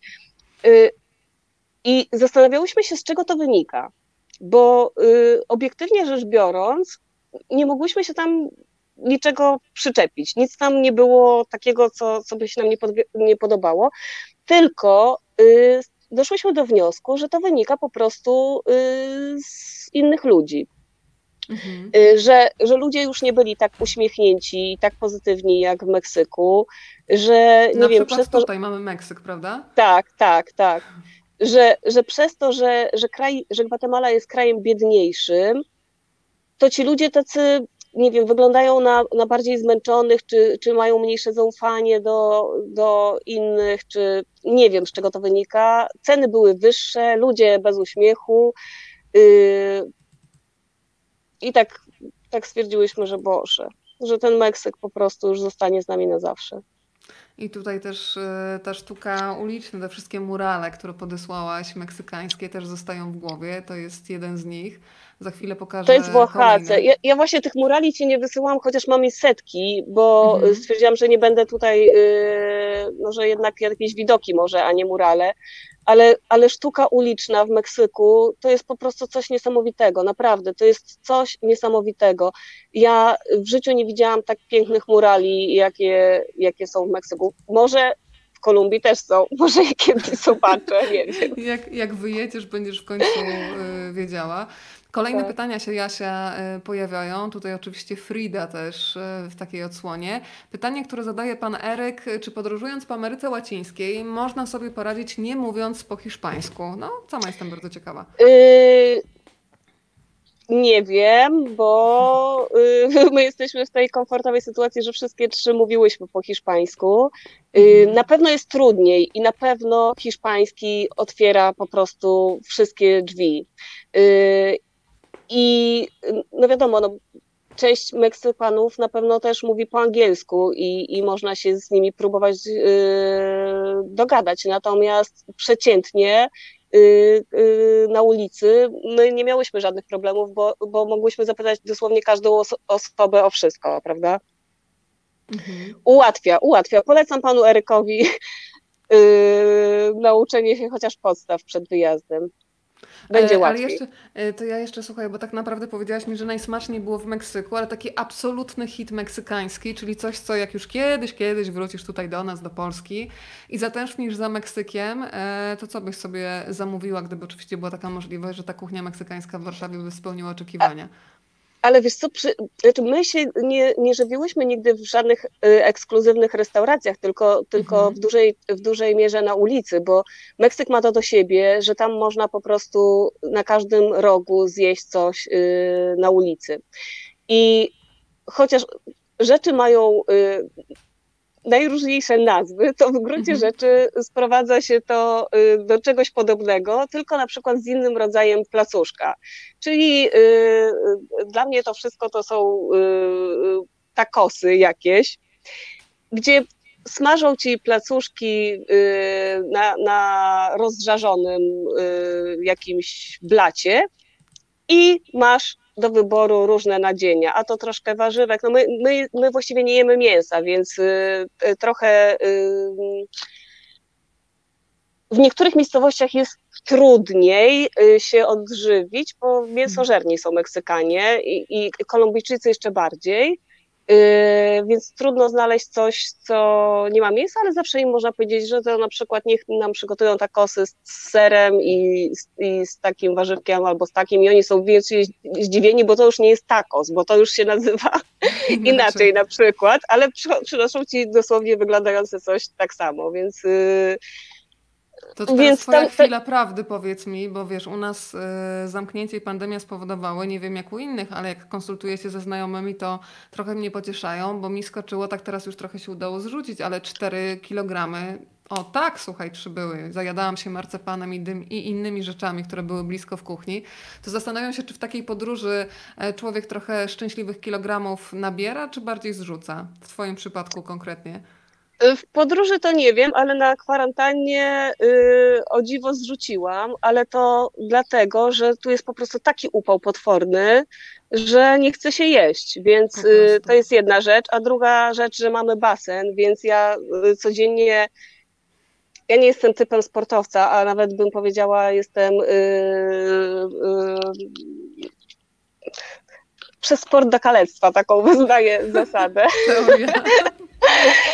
I, I ja po prostu mało ćwiczę, nie chce mi się, po prostu jestem leniwa. I, yy, i jak moje przyjaciółki tu we dwie codziennie rano robiły jogę, rano, rano ćwiczyły jogę, a po południu robiły skalpel za Chodakowską, to ja po prostu no podziwiam słuchaj, i tyle. Po Powiedziałaś o Ewie Chodakowskiej, która, jak się okazuje, ma niezwykłe zasługi nie tylko w usportawianiu Was jako Polek, ale też w nauce miejscowej ludności kolumbijskiej słów po polsku. Powiedz, bo tam słyszałam, że dzięki Ewie Chodakowskiej język polski też się w Kolumbii bardzo ładnie rozwija.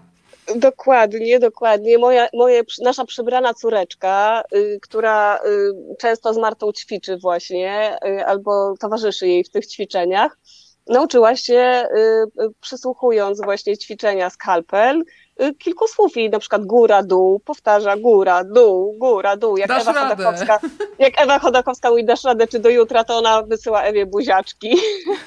Więc tak, tak. Ewa Chodakowska jest rozpoznawalna. Słuchaj, pytanie kolejne od pana Arka. E, cześć, dobrze To mój sąsiad z Wilanowa. O, panie Arku, pan stęskniony pewnie, niech już wraca, prawda? Fotograf, zdjęcia. piękne zdjęcia robi. On, Arek robi piękne zdjęcia. No ale on komplementuje twoje, więc podwójnie cenny no to słuchaj, komplement. Czy jak będzie już taka możliwość, e, pytanie, gdzie ty się dalej będziesz przemieszczać, czyli jaki jest plan po Kolumbii? No y, właśnie to jest y, kolejne takie, y, to jest jedna wielka niewiadoma, bo ja nie wiem, gdzie będę mogła pojechać, bo na razie to Kolumbia ma zamknięte totalnie granice i okoliczne państwa chyba również. I jeżeli, jeżeli tutaj lokalny transport zostanie odmrożony, to chciałabym pojeździć po Kolumbii, a później miałyśmy też plany, żeby jechać i do Peru, i do Argentyny, ale ale co będzie, to nie wiem, bo ja nie wiem, co będzie możliwe. A, jak, a w najgorszym przypadku wracam do Meksyku. Znaczy nie najgorszym, to, to też będzie dobre, ale Słuchaj, nie, chcę, nie chcę wracać na zimę do Polski, nie chcę już teraz.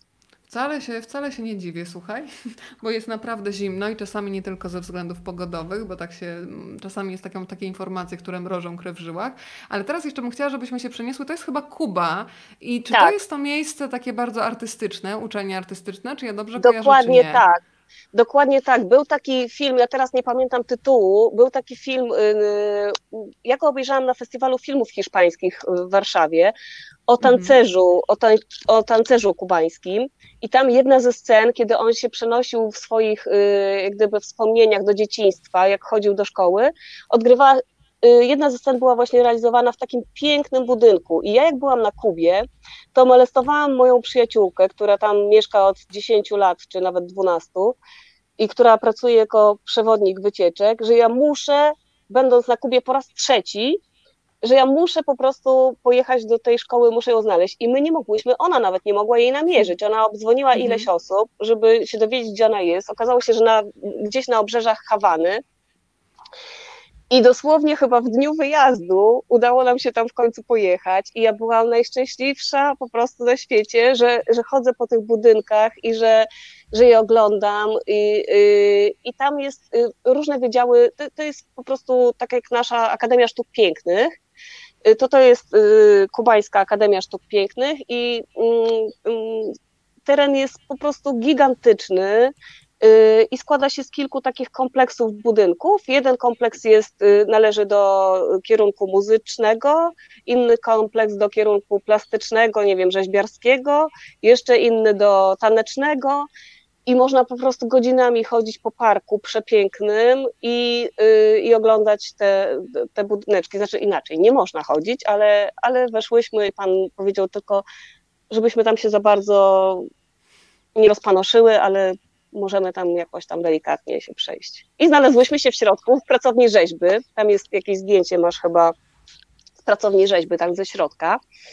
Yy, no i myślę, że studiowanie sztuki w takich okolicznościach to jest naprawdę coś niesamowitego. No to wchodzimy do pracowni rzeźby, a Państwo bardzo są czujni. Pani Tak. Magda pisze, że chodziło o tancerza Carlosa Costę. Tak, dok- o Madzia, to, to jest e, moja, to jest właśnie moja filmu. przyjaciółka z Kuby, to jest moja No Madziunia. bardzo. To ona mnie tam zawiozła, to ona nam, nam to zawiozła. Słuchaj, ale świat jest zawiozła. bardzo mały, bo dzisiaj Magna Śniecińska z wydawnictwa Marginesy, którą doskonale znam od lat, powiedziała mi, że będzie dzisiaj nas oglądać, bo jej młodsza siostra jest twoją przyjaciółką. Chodzi o Iwonę. No i ona Więc była. jest naprawdę mały. No właśnie. Tak, tak. No ale Weronika, nie wiem, czy pamiętasz, że poniekąd to y, y, przez Magdę, czy dzięki Magdzie albo dzięki Igorowi się poznałyśmy, bo, bo to było spotkanie, y, kiedy Igor napisał książkę, Brejdygant, ty prowadziłaś rozmowę z Tak. Igorem, a, a była to książka wydana przez Magdę. A Wiesz co, że ja dzisiaj właśnie to dziękuję Ci bardzo, bo ja dzisiaj próbowałam ustalić, w którym momencie myśmy się poznały i ja nie mogłam tego momentu uchwycić, więc rozumiem to proszę. Pozdrawiamy też Igora Brejdyganta, z kolei chyba mojego... Dokładnie. Nie, przepraszam, Igor jest na Żoliborzu, nie na Saskiej Kępie. Chciałam go tutaj Na jakoś Żoliborzu, do naszej tak. dzielnicy przemieścić, ale nie, on Nie, jest Plac e, Wilsona. żoliborski. Plac Wilsona. E, To teraz, drodzy Państwo, jeszcze na chwilę Was e, zabiorę, nas wszystkich, do Gwatemali, bo bardzo mi się podoba jeszcze kolejny kadr, bo myślę, że z takim widokiem no, chciałabym trochę sobie pomieszkać i wypić e, poranną kawę. To powiedz, no bo tak trochę wyczuwam, że ta Gwatemala Was trochę rozczarowała. Czyli rozumiem, że chodzi o ten klimat i energię czysto ludzką, a same krajobrazy? Przecudowne, przecudowne, naprawdę. I y, teraz, jak nawet wybierałam jakieś fotki dla ciebie, to, to Mhm. stwierdziłam, że nie wiem, czy, y, czy te foty z Gwatemali właśnie nie, nie podobają mi się najbardziej. Więc to jest takie, wiesz, ambiwalentne uczucie, że nie czułam się tam jakoś super, y, y, super dobrze, a. Ale to jakiś, nie wiem, może rodzaj energii.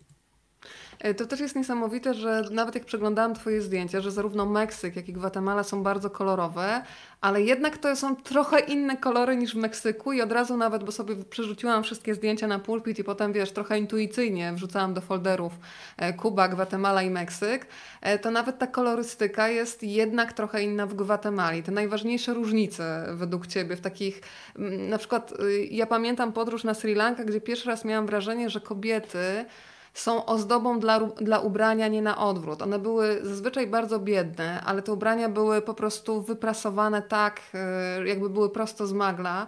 A przede wszystkim in sposób chodzenia, to ja się zawsze prostowałam, bo miałam wrażenie, że no właśnie, one są ozdobą dla ubrania, nie w drugą stronę. To powiedz trochę o ludziach i o tym, jak oni w ogóle się w tych kolorach czują, bo dla nich to jest coś codziennego, czego mi bardzo na przykład brakuje na ulicach polskich, koloru. Y, Wiesz co, y, ale to, to, to też nie jest do końca tak, bo jak, jak się jest w Mexico City, Mhm. to ludzie są ubrani normalnie, tak jak, y, tak jak na całym świecie. Oni nie są jacyś przekolorowani, Kolorowi, y, okej. y, przekolorowani y, w stroju. Mhm. Natomiast, natomiast jak się idzie na jakikolwiek market i chcesz kupić jakiekolwiek pamiątki, typu pomponiki, kolczyki, bluzki, nie bluzki, to jest po prostu taka feria barw, że oczopląsu można dostać, naprawdę. I, i, i te kolory są bardzo, bardzo, bardzo intensywne. Takie fluorescencyjne nawet czasami. W Gwatemali rzeczywiście bardziej stonowane. Yy, ale paradoksalnie, przez to, że w Gwatemali przebywałyśmy właśnie nad jeziorem Atlan w mniejszych takich y, miejscowościach, to, to więcej ludowych strojów takich y, mm, folklorystycznych, to, to miały kobiety, y, to były kobiety ubrane w Gwatemali, nie w Meksyku. No proszę. Więc... Tutaj... Słuchaj, a Więc... powiedz mi jeszcze taką rzecz, bo tych zdjęć oczywiście z Kolumbii dzisiaj nie pokazujemy, no bo jesteś uwięziona w jednym miejscu, więc byłby to obraz taki niereprezentatywny. E, ale powiedzmy trochę o takich kolorach e, mentalnych. Powiedziałaś mi w takiej prywatnej rozmowie, że zaskakujące może być to, że spotykacie bardzo dużo naprawdę młodych matek. E, czyli mówimy o kobietach młodych kobietach, w zasadzie nawet można mówić z naszej perspektywy, o dzieciach, które mają dzieci. Powiedz o tych relacjach damsko-męskich, bo to też jest taka e, kultura, która w zdarzeniu z naszym pojmowaniem świata, kiedy przyjeżdżasz z Europy, no może być w pewnym momencie szokujące. Wiesz co, tak, i to jest temat, który mnie, mnie osobiście i szokuje, i smuci, bo yy, Y, dziewczyna z Wenezueli, która jest w naszym właśnie hostelu, jest y, partnerką chłopaka, który pracuje w naszym hostelu, ma 21 lat i ma dwójkę dzieci, w tym dziewczynkę 4,5 roku, czyli w ciąży była mając 15 lat.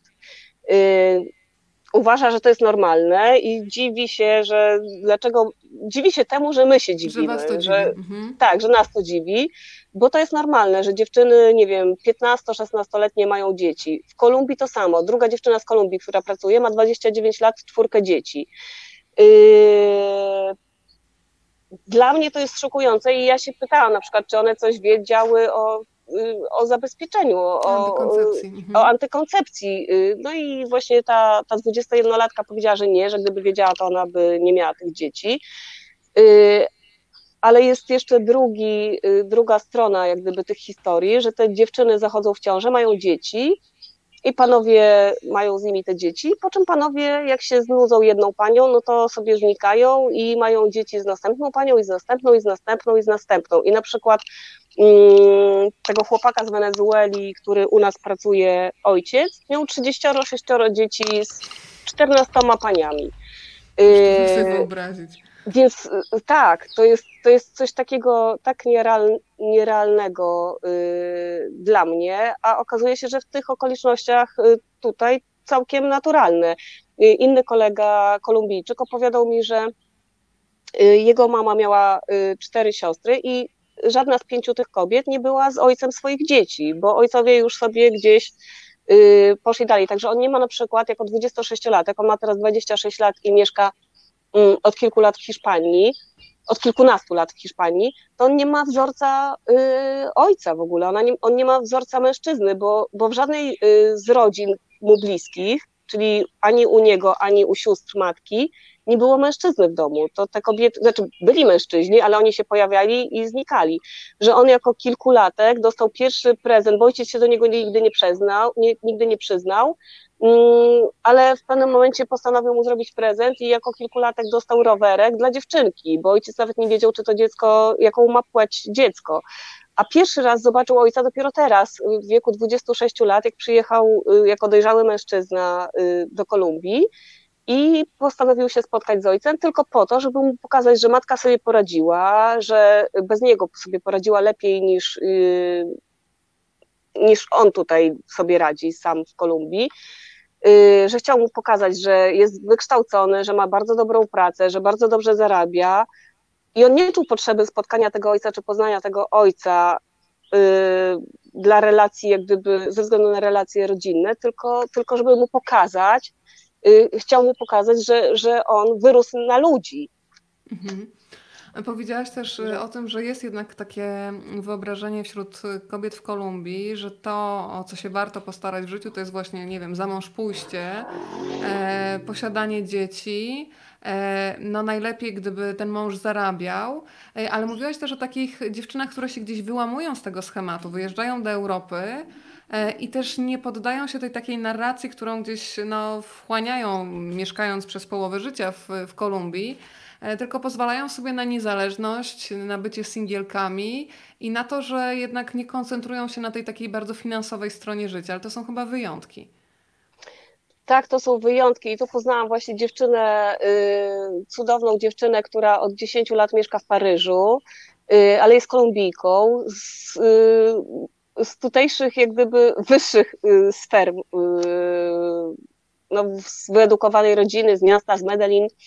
I ona pracuje jako antropolożka, teraz pisze doktorat, y, miała spędzić, y, dostała pieniądze na, na jakiś projekt y, z jakiejś organizacji chyba ze Szwajcarii, która miała sfinansować jej pobyt dwumiesięczny z Indianami tutaj, którzy mieszkają mhm. gdzieś w górach i żyją w taki bardzo prosty sposób. Ona ona właśnie miała pisać doktorat, no ale ze względu na kwarantannę też to zostało wszystko y, przerwane. I ja z nią y, od niej próbowałam się czegoś dowiedzieć, czy to jest właśnie normalne, że tutaj kobiety tak wcześnie y, rodzą te dzieci, czy, czy, czy w ogóle edukuje się tutaj kobiety jakoś, czy jest jakaś edukacja seksualna, czy, czy mówi się właśnie o antykoncepcji, czy, i ona mi powiedziała, że, że tutaj właśnie takim, to jest coś takiego jak u nas było pewnie ze 20 lat temu, albo nawet na wsiach pewnie do tej pory jest, że celem kobiety jest za mąż pójście i urodzenie dzieci i, i że wszystkie jej koleżanki, nawet jeżeli pokończyły studia prawnicze, nieprawnicze, to, to jednak później y, rzuciły pracę w zawodzie i po prostu yy, zajmują się wychowywaniem dzieci i powiększaniem jak gdyby majątku, dorabianiem się, tak jak to wygląda w całej Europie, mhm. prawda? I ona na przykład, jak ona powiedziała, że jest jedyną singielką, y, a ma 32 czy 33 lata, mm, że jest jedyną y, singielką w towarzystwie, y, w sensie nie ma rodziny i że one są po prostu zszokowane, jak ona im mówi, że ona nie ma stałego żadnego dobytku, bo ona może się w każdej chwili spakować w jedną walizkę, a, a, dwie rzeczy, które ma to rower i blender, bo sobie robi soki, więc po prostu szokuje je tutaj. I, i tutaj dziewczyny y,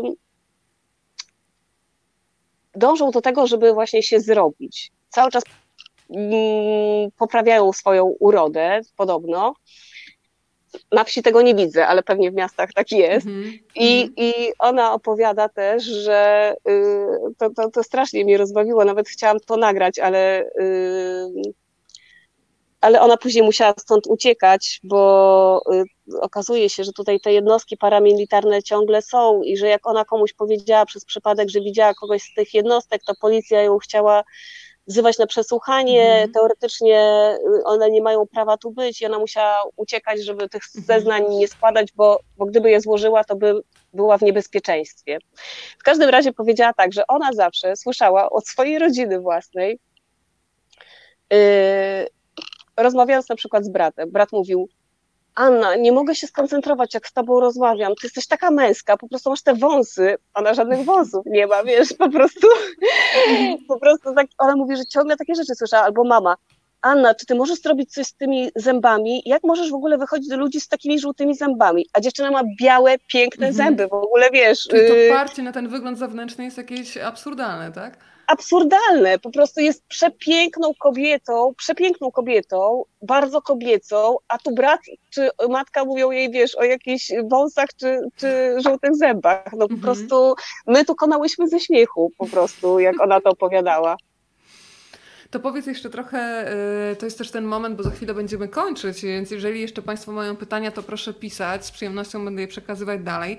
Porozmawiamy jeszcze Asia na koniec o y, pieniądzach, bo to jest tak, że y, nam się często wydaje, i sama wiem, dopóki się nie zdecydowałam na taką dłuższą podróż, że zanim wyjedziemy, to zresztą często słyszymy od ludzi, ale jak możesz wyjechać na, nawet na dłużej, niektórym się nawet nie mieści w głowie urlop dłuższy niż tydzień, bo się wydaje, że korporacja bez nich po prostu upadnie. Ale kiedy ruszasz w dłuższą podróż, to okazuje się, że świat naprawdę sobie radzi bez, bez ciebie świetnie w Polsce. E, no i też okazuje się bardzo często, że zarabiać można również e, będąc w dowolnym miejscu na świecie.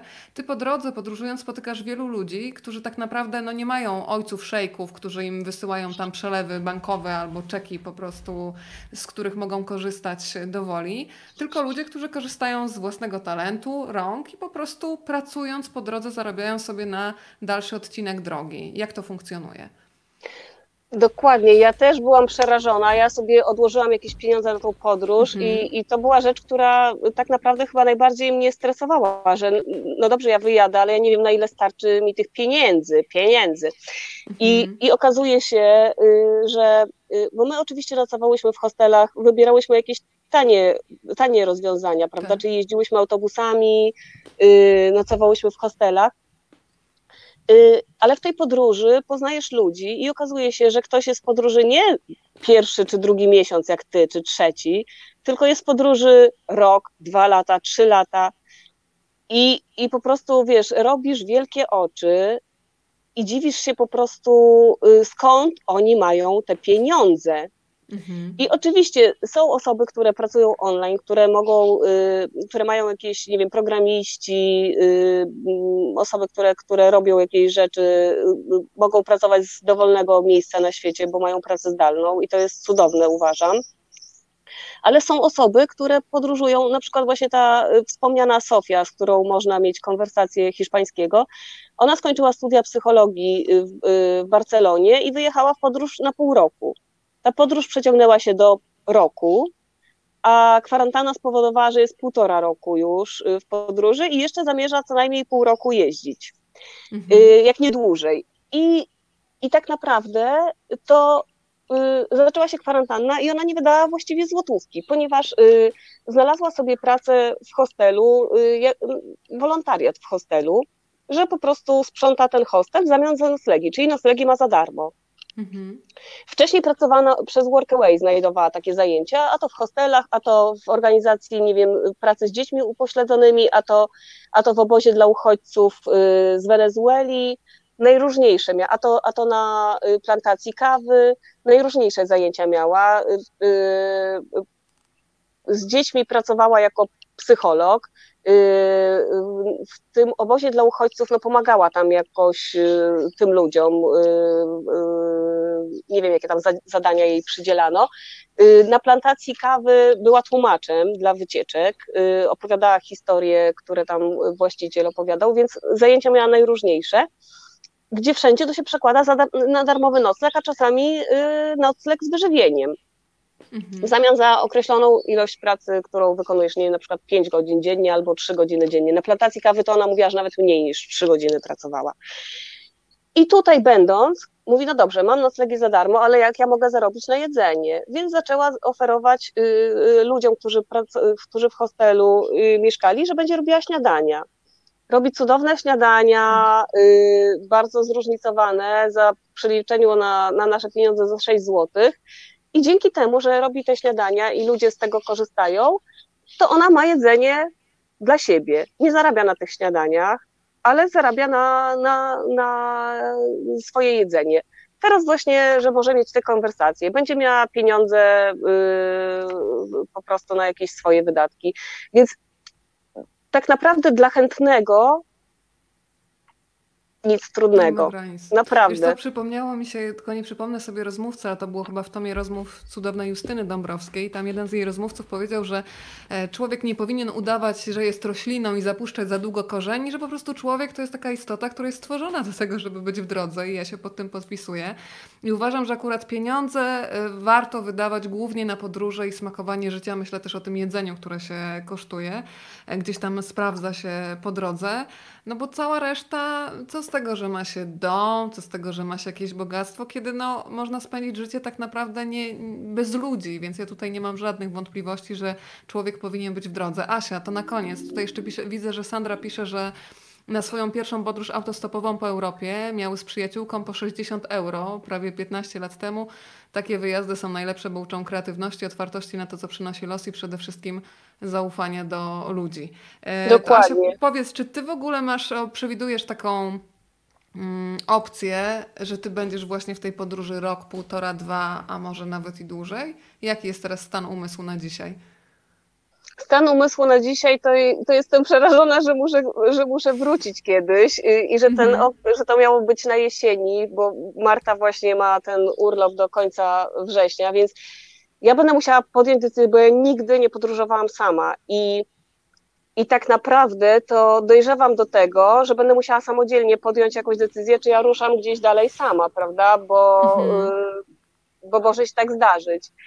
Y, ale co dziwne, to właśnie wiesz, po tej naszej pierwszej rozmowie, to, to ja tak, jak ty się zapytałaś, czy, dzieci, czy ludzie z dziećmi y, podróżują. Tak, tak. To ja, to ja sobie uświadomiłam, że, że większość, nie wiem, 90% ludzi, którzy, których spotykamy, to są ludzie podróżujący w pojedynkę, mhm. ewentualnie pary, w sensie y, y, dziewczyna z chłopakiem. Tak. Mhm. Rzadko kiedy, y, ja nawet nie wiem, czy my spotkałyśmy jakąś grupę przyjaciół podróżujących, tak jak ja na przykład z dziewczynami. Chyba nie. Mhm.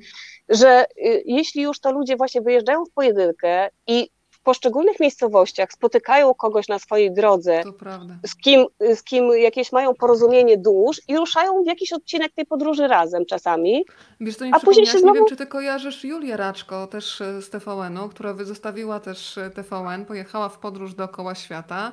W tej podróży poznała chłopaka, który, żeby było śmiesznie, przyszedł na świat niedaleko jej w Milanówku, ale całe życie już mieszkał w Australii. No i dzisiaj jest żoną Australijczyka, więc okazuje się, że o! E, czasami tych nam przeznaczonych ludzi spotykamy na drugim końcu świata, ale jak mówisz o tych samotnych podróżach, to ja Ci bardzo mocno kibicuję. No ja mam za sobą samotne podróże, ale jednak po Europie, czyli w Portugalii uważam, że to jest absolutnie coś, co człowieka otwiera i, i chłoniesz nawet rzeczywistość bardziej jak, y, jak gąbka. Ja jestem takim człowiekiem bardzo przylepą i lubię być w podróży, mieć jakieś silne ramiona obok, ale jednocześnie wiem, że kiedy jestem sama, to Dużo więcej chyba przyjmuję, chociaż przyznam się, że na y, podróż taką poza Europą nie wiem, czy bym miała odwagę. Może kiedyś się zdecyduję, ale ty bądź tą, która przetrze szlaki, co? No właśnie, no muszę chyba, bo wiesz, każdy mi mówi, każdy mi mówi, że po prostu i więcej ludzi się poznaje i nie wiem, y, y, ciekawiej można spędzać czas, bo jednak jak jesteśmy ze swoimi, wiesz, przyjaciółmi jakimiś, no tak. to chcąc nie chcąc, część czasu spędzasz spędzasz we własnym gronie, rozmawiając po polsku, prawda? Rozmawiając o, o jakichś tam rzeczach yy, yy, wspólnych. I rzeczywiście, no, trzeba wykonać kiedyś ten skok taki na głęboką wodę. Słuchaj, pojawia się kolejne pytanie. Ja jeszcze pokażę tutaj orkiestrę meksykańską, skoro już mam zdjęcie, bo panowie są w takich fantastycznych, tylko muszę tutaj walczyć z myszką, ale jest pokazać panów e, w szarych garniturach, którzy tutaj nam będą dzisiaj przygrywać tego wieczoru. Pytania do Anety. E, Asia, co do tej pory było dla Ciebie takim największym zaskoczeniem w tej podróży? No pomijamy oczywiście koronawirusa. Zaskoczeniem. W ogóle, nie wiem, czy ty to... jakieś wyobrażenie takie? Bo ja na przykład bardzo lubię jechać na czysto do danego miejsca, czyli czytać książki już na miejscu, przewodniki też gdzieś, bo kiedy czytam przed, to mam wrażenie trochę tak jak przed filmem, e, na który idę do kina. Teraz w ogóle nie czytam o czym jest film, dopiero kiedy się wciągnę w historię, to potem nadrabiam. I wtedy dużo łatwiej mi się wszystko wchłania. Jak było przed wyjazdem, czyli nie wiem, przygotowywała się, nie wiem, czytałaś Meksyk, Gwatemala, cudowne. Mhm. Nic. Ja robię dokładnie to samo co ty. Lubię nie wiedzieć i nawet wręcz do tego stopnia, że nawet chodząc po, nie wiem, wylądowałyśmy w Mexico City i ruszyłyśmy przed siebie. I po mhm. prostu y, zatrzymywałyśmy się tam, gdzie nam się podobało i dopiero sprawdzałyśmy, co to jest za budynek, co tam można, wiesz, zobaczyć, y, jakie to muzeum i tak dalej. Albo jak ktoś nam, y, albo pytałyśmy miejscowych na przykład, co nam polecają y, zobaczyć. Także bez planów, kompletnie bez planów. A to zaskoczenie, o które pyta Aneta? Zaskoczenie, pozdrawiam Anetę w ogóle. Nie widziałyśmy się 20 lat chyba, Jezu. To dobrze, że chociaż tak się można zobaczyć, słuchaj. No, znaczy na Facebooku się widzimy, ale wiesz, my kiedyś mhm. mieszkałyśmy w tym samym akademiku. Yy,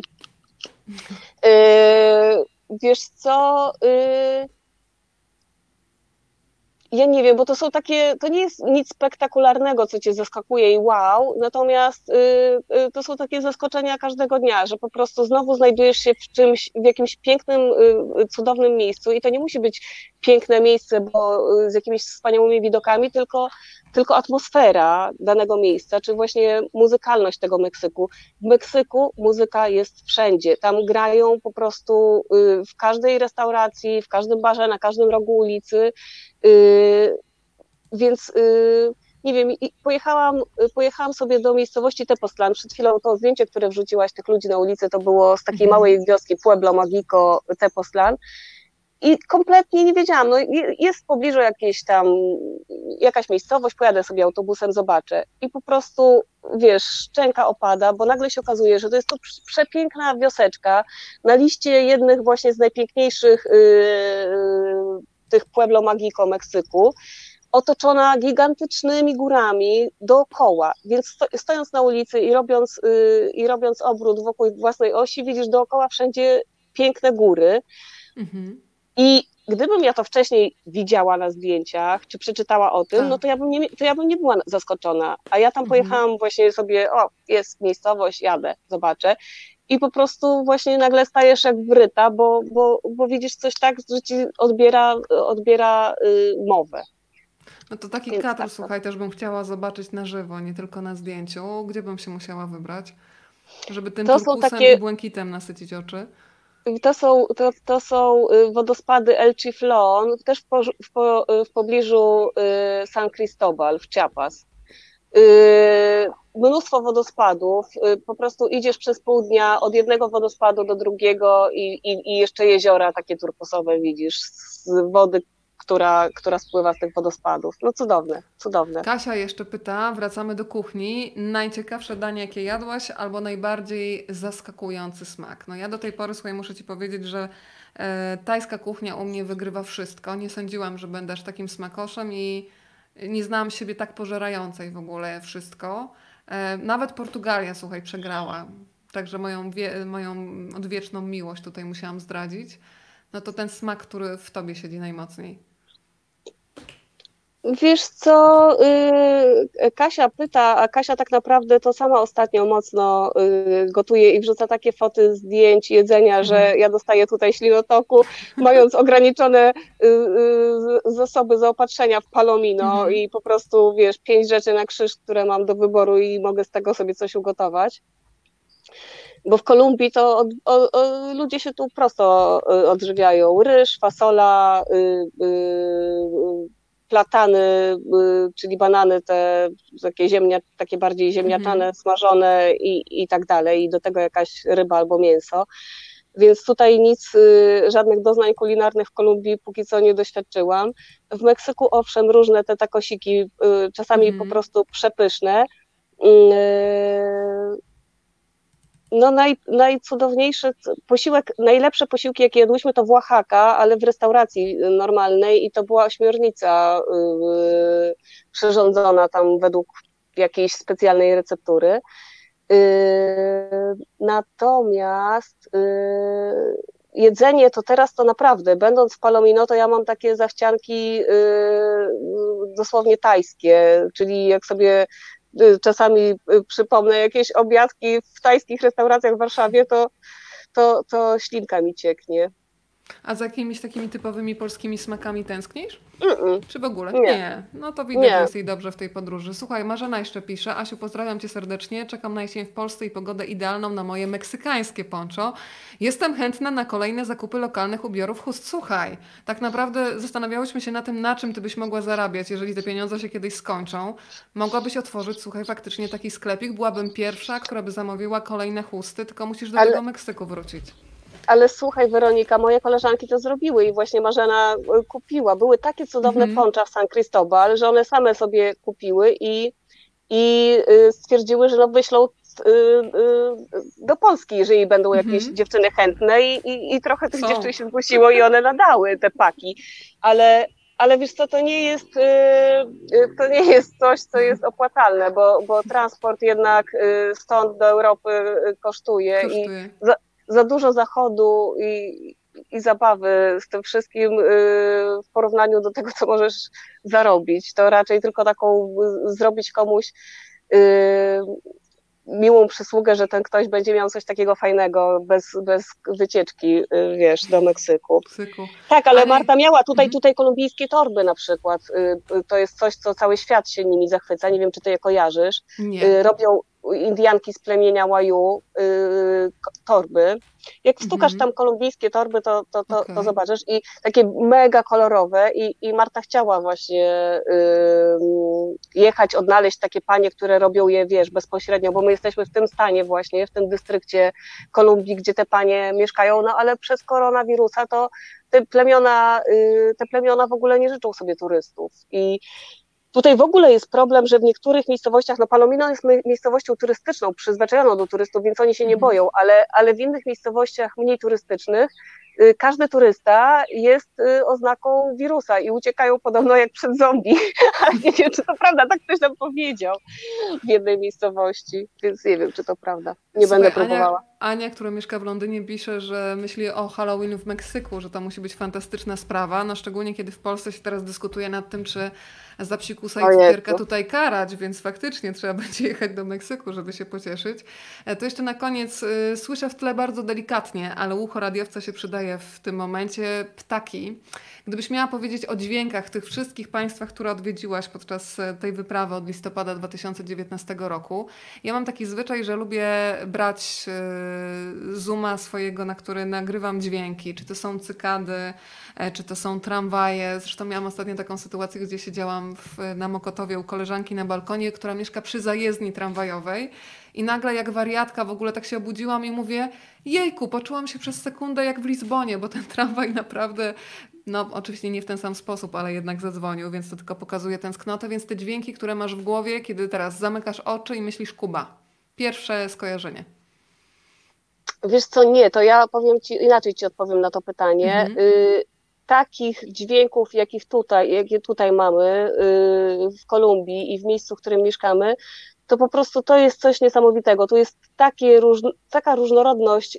Znaczy ja w ogóle przeczytałam, że Kolumbia jest pier, y, krajem numer jeden czy numer dwa na świecie, bo w zależności od y, źródła, niektórzy mówią, że numer jeden, a niektórzy numer dwa na świecie pod względem zróżnicowania fauny i flory. Mhm. I tutaj jest po prostu zatrzęsienie dźwięków najróżniejszego ptactwa, a że ja mieszkam jeszcze w hostelu, który jest w pierwszej linii brzegowej od, od y, morza, to zasypiam codziennie i, i, i budzę się z y, odgłosami ptactwa najróż, najróżnorodniejszego. Tak, tak. I, i, z, I słysząc szum morza, więc w ogóle tego nic, nic nie przebije, bo y, tutaj na przykład o 18 uruchamia się uruchamiają się y, takie dźwięki jakichś ptaków, że ja przez pierwsze tygodnie to ja byłam święcie przekonana, że to jakaś maszyna chodzi, że to w ogóle wiesz, ja że to tak nie jest naturalne. w Tajlandii też, tak? Na że to nie jest naturalne. ciągłego dźwięku, tylko to były cyklady. Tak, cyklady. Mhm. tak. I, I tutaj jest coś takiego, a później się dopiero dowiedziałam, że to w ogóle jest, y, że to są odgłosy jakichś ptaszorów właśnie. No to powiedziałaś, czyli musimy chyba wprowadzić kategorie. Jeżeli chodzi o dźwięki, zdecydowanie wygrywa Kolumbia. Jeżeli chodzi o kuchnię, powiedziałaś, że wygrywa Meksyk. Jeżeli chodzi o ludzi, znowu wygrywa Meksyk.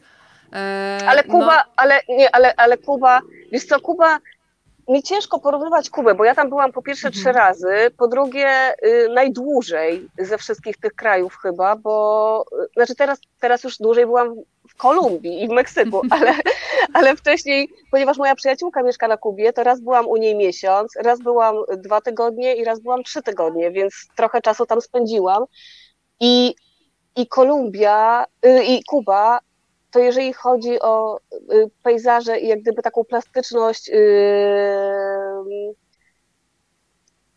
zdjęć, jakie tam można zrobić, tych, tych wszystkich, wiesz, budynków, ulic, ludzi, yy, ale też muzyki właśnie, bo ja nie mam jak porównać tej Kolumbii cały czas, więc, więc dla mnie cały czas numerem jeden, jeżeli chodzi o taneczność i muzykalność ludzi, to jest Kuba. I, I nie zmieniłam póki co zdania, może zmienię za jakiś czas, ale na razie nie. Asia, to ja Ci życzę takiej podróży tanecznej, żebyś ten taniec miała w sobie i żeby jak najszybciej, tego nam wszystkim życzę, granice zostały otwarte, przede wszystkim, żeby zniknęło zagrożenie, bo tutaj też e, jestem za tym, żeby jednak trzymać lekki dystans do momentu, kiedy e, no, po prostu zagrożenie będzie mniejsze, tak żeby nie narażać siebie innych. Dziękuję Ci za wspólną podróż dzisiaj, przez to, że dzięki Twoim zdjęciom mogliśmy się poprzenosić i być na Kubie, w Gwatemali, w Meksyku i teraz w małej wioseczce w Kolumbii. I w takich momentach bardzo się cieszę, że jest ten internet, bo, bo faktycznie chyba nigdy ze sobą nie gadałyśmy tak przez półtorej godziny, słuchaj. To no nie, no nie. Nie, Weronika, no to ja takie, tak jak tobie powiedziałam, tak powiem też innym, że, że to jest chyba moja najmilsza niespodzianka tej kwarantanny, zaproszenie do rozmowy przez Weronikę, naprawdę coś cudownego. Ja tyle lat, ja, ja tyle twoich rozmów wysłuchałam z różnymi ludźmi na antenie kiedyś, że zawsze uwielbiałam tego słuchać i, i po prostu nie, nie pomyślałam, nigdy mi do głowy by nie przyszło, że któregoś dnia poprosisz mnie o rozmowę. No słuchaj, każdy ma swoją piękną historię do opowiedzenia i kiedy się tylko mogę podzielić z takimi ludźmi jak ty, to to z ogromną przyjemnością robię. Bardzo no, dziękuję wszystkim, którzy dzisiaj byli z nami, bo sporo osób się tutaj zameldowało i nawet widzę, że im dłużej rozmawiamy, tym więcej osób do nas e, dołącza. E, no to ściskam cię najmocniej, wysyłam całą moc z Polski i cieszę się, że ty masz jeszcze przed sobą bardzo dużo. Dzisiaj jest jaki dzień tygodnia? Poniedziałek, tak? Poniedziałek. Yy, tak, poniedziałek, tak. tak Powiem poniedziałek. Ci, że ja już gubię rachubę czasu, mam wrażenie, że... U mnie, u mnie jest dopiero 15, ale y, dzień krótki będzie, bo o 18.30 jest to już całkiem ciemno i to jest codziennie, bez względu na porę roku i bez względu na miesiąc. Około 18, 18.30 w Kolumbii jest ciemno, także mój dzień jest bardzo krótki zawsze. Ale intensywne. Słuchaj, to zapraszam Cię jeszcze na kolejne live, tym razem w roli widza. Jeżeli będziesz miała ochotę, to zawsze jesteś tutaj mile widziana. Zapraszam Państwa do siebie, do domu. Mam wrażenie, że to nasze grono znajomych się poszerza. Państwa znajomi są też moimi znajomymi. I tak, 27 lipca Ewa Winnicka, czyli fantastyczna reporterka ze swoim synem, Stasiem Łazarewiczem. Porozmawiamy o książce Staś na tropie, jak prawie zostałem piłkarzem. E, I tytuł by sugerował, że to będzie tylko opowieść o piłce nożnej, ale niekoniecznie, bo będzie też między innymi opowieść o tym, jak to jest, kiedy się siedzi na ławce rezerwowych e, i niekoniecznie chodzi tylko i wyłącznie o piłkę nożną. E, to jest bardzo fajny tekst, jeżeli mają Państwo dzieci, to warto przysiąść i nadstawić ucha. I bardzo kobiece spotkanie 30 lipca, e, kiedy z taką czułością postaramy się spojrzeć na swoje ciało. Będą ze mną dwie fantastyczne kobiety, Agata Ziemnicka i Ela Lange, a w centrum zainteresowania pojawi się książka Kobiety bez diety, rozmowy bez retuszu i będzie dużo takiej samoakceptacji o tym, żeby ze swoim ciałem nie walczyć, tylko się najzwyczajniej w świecie nim zaopiekować.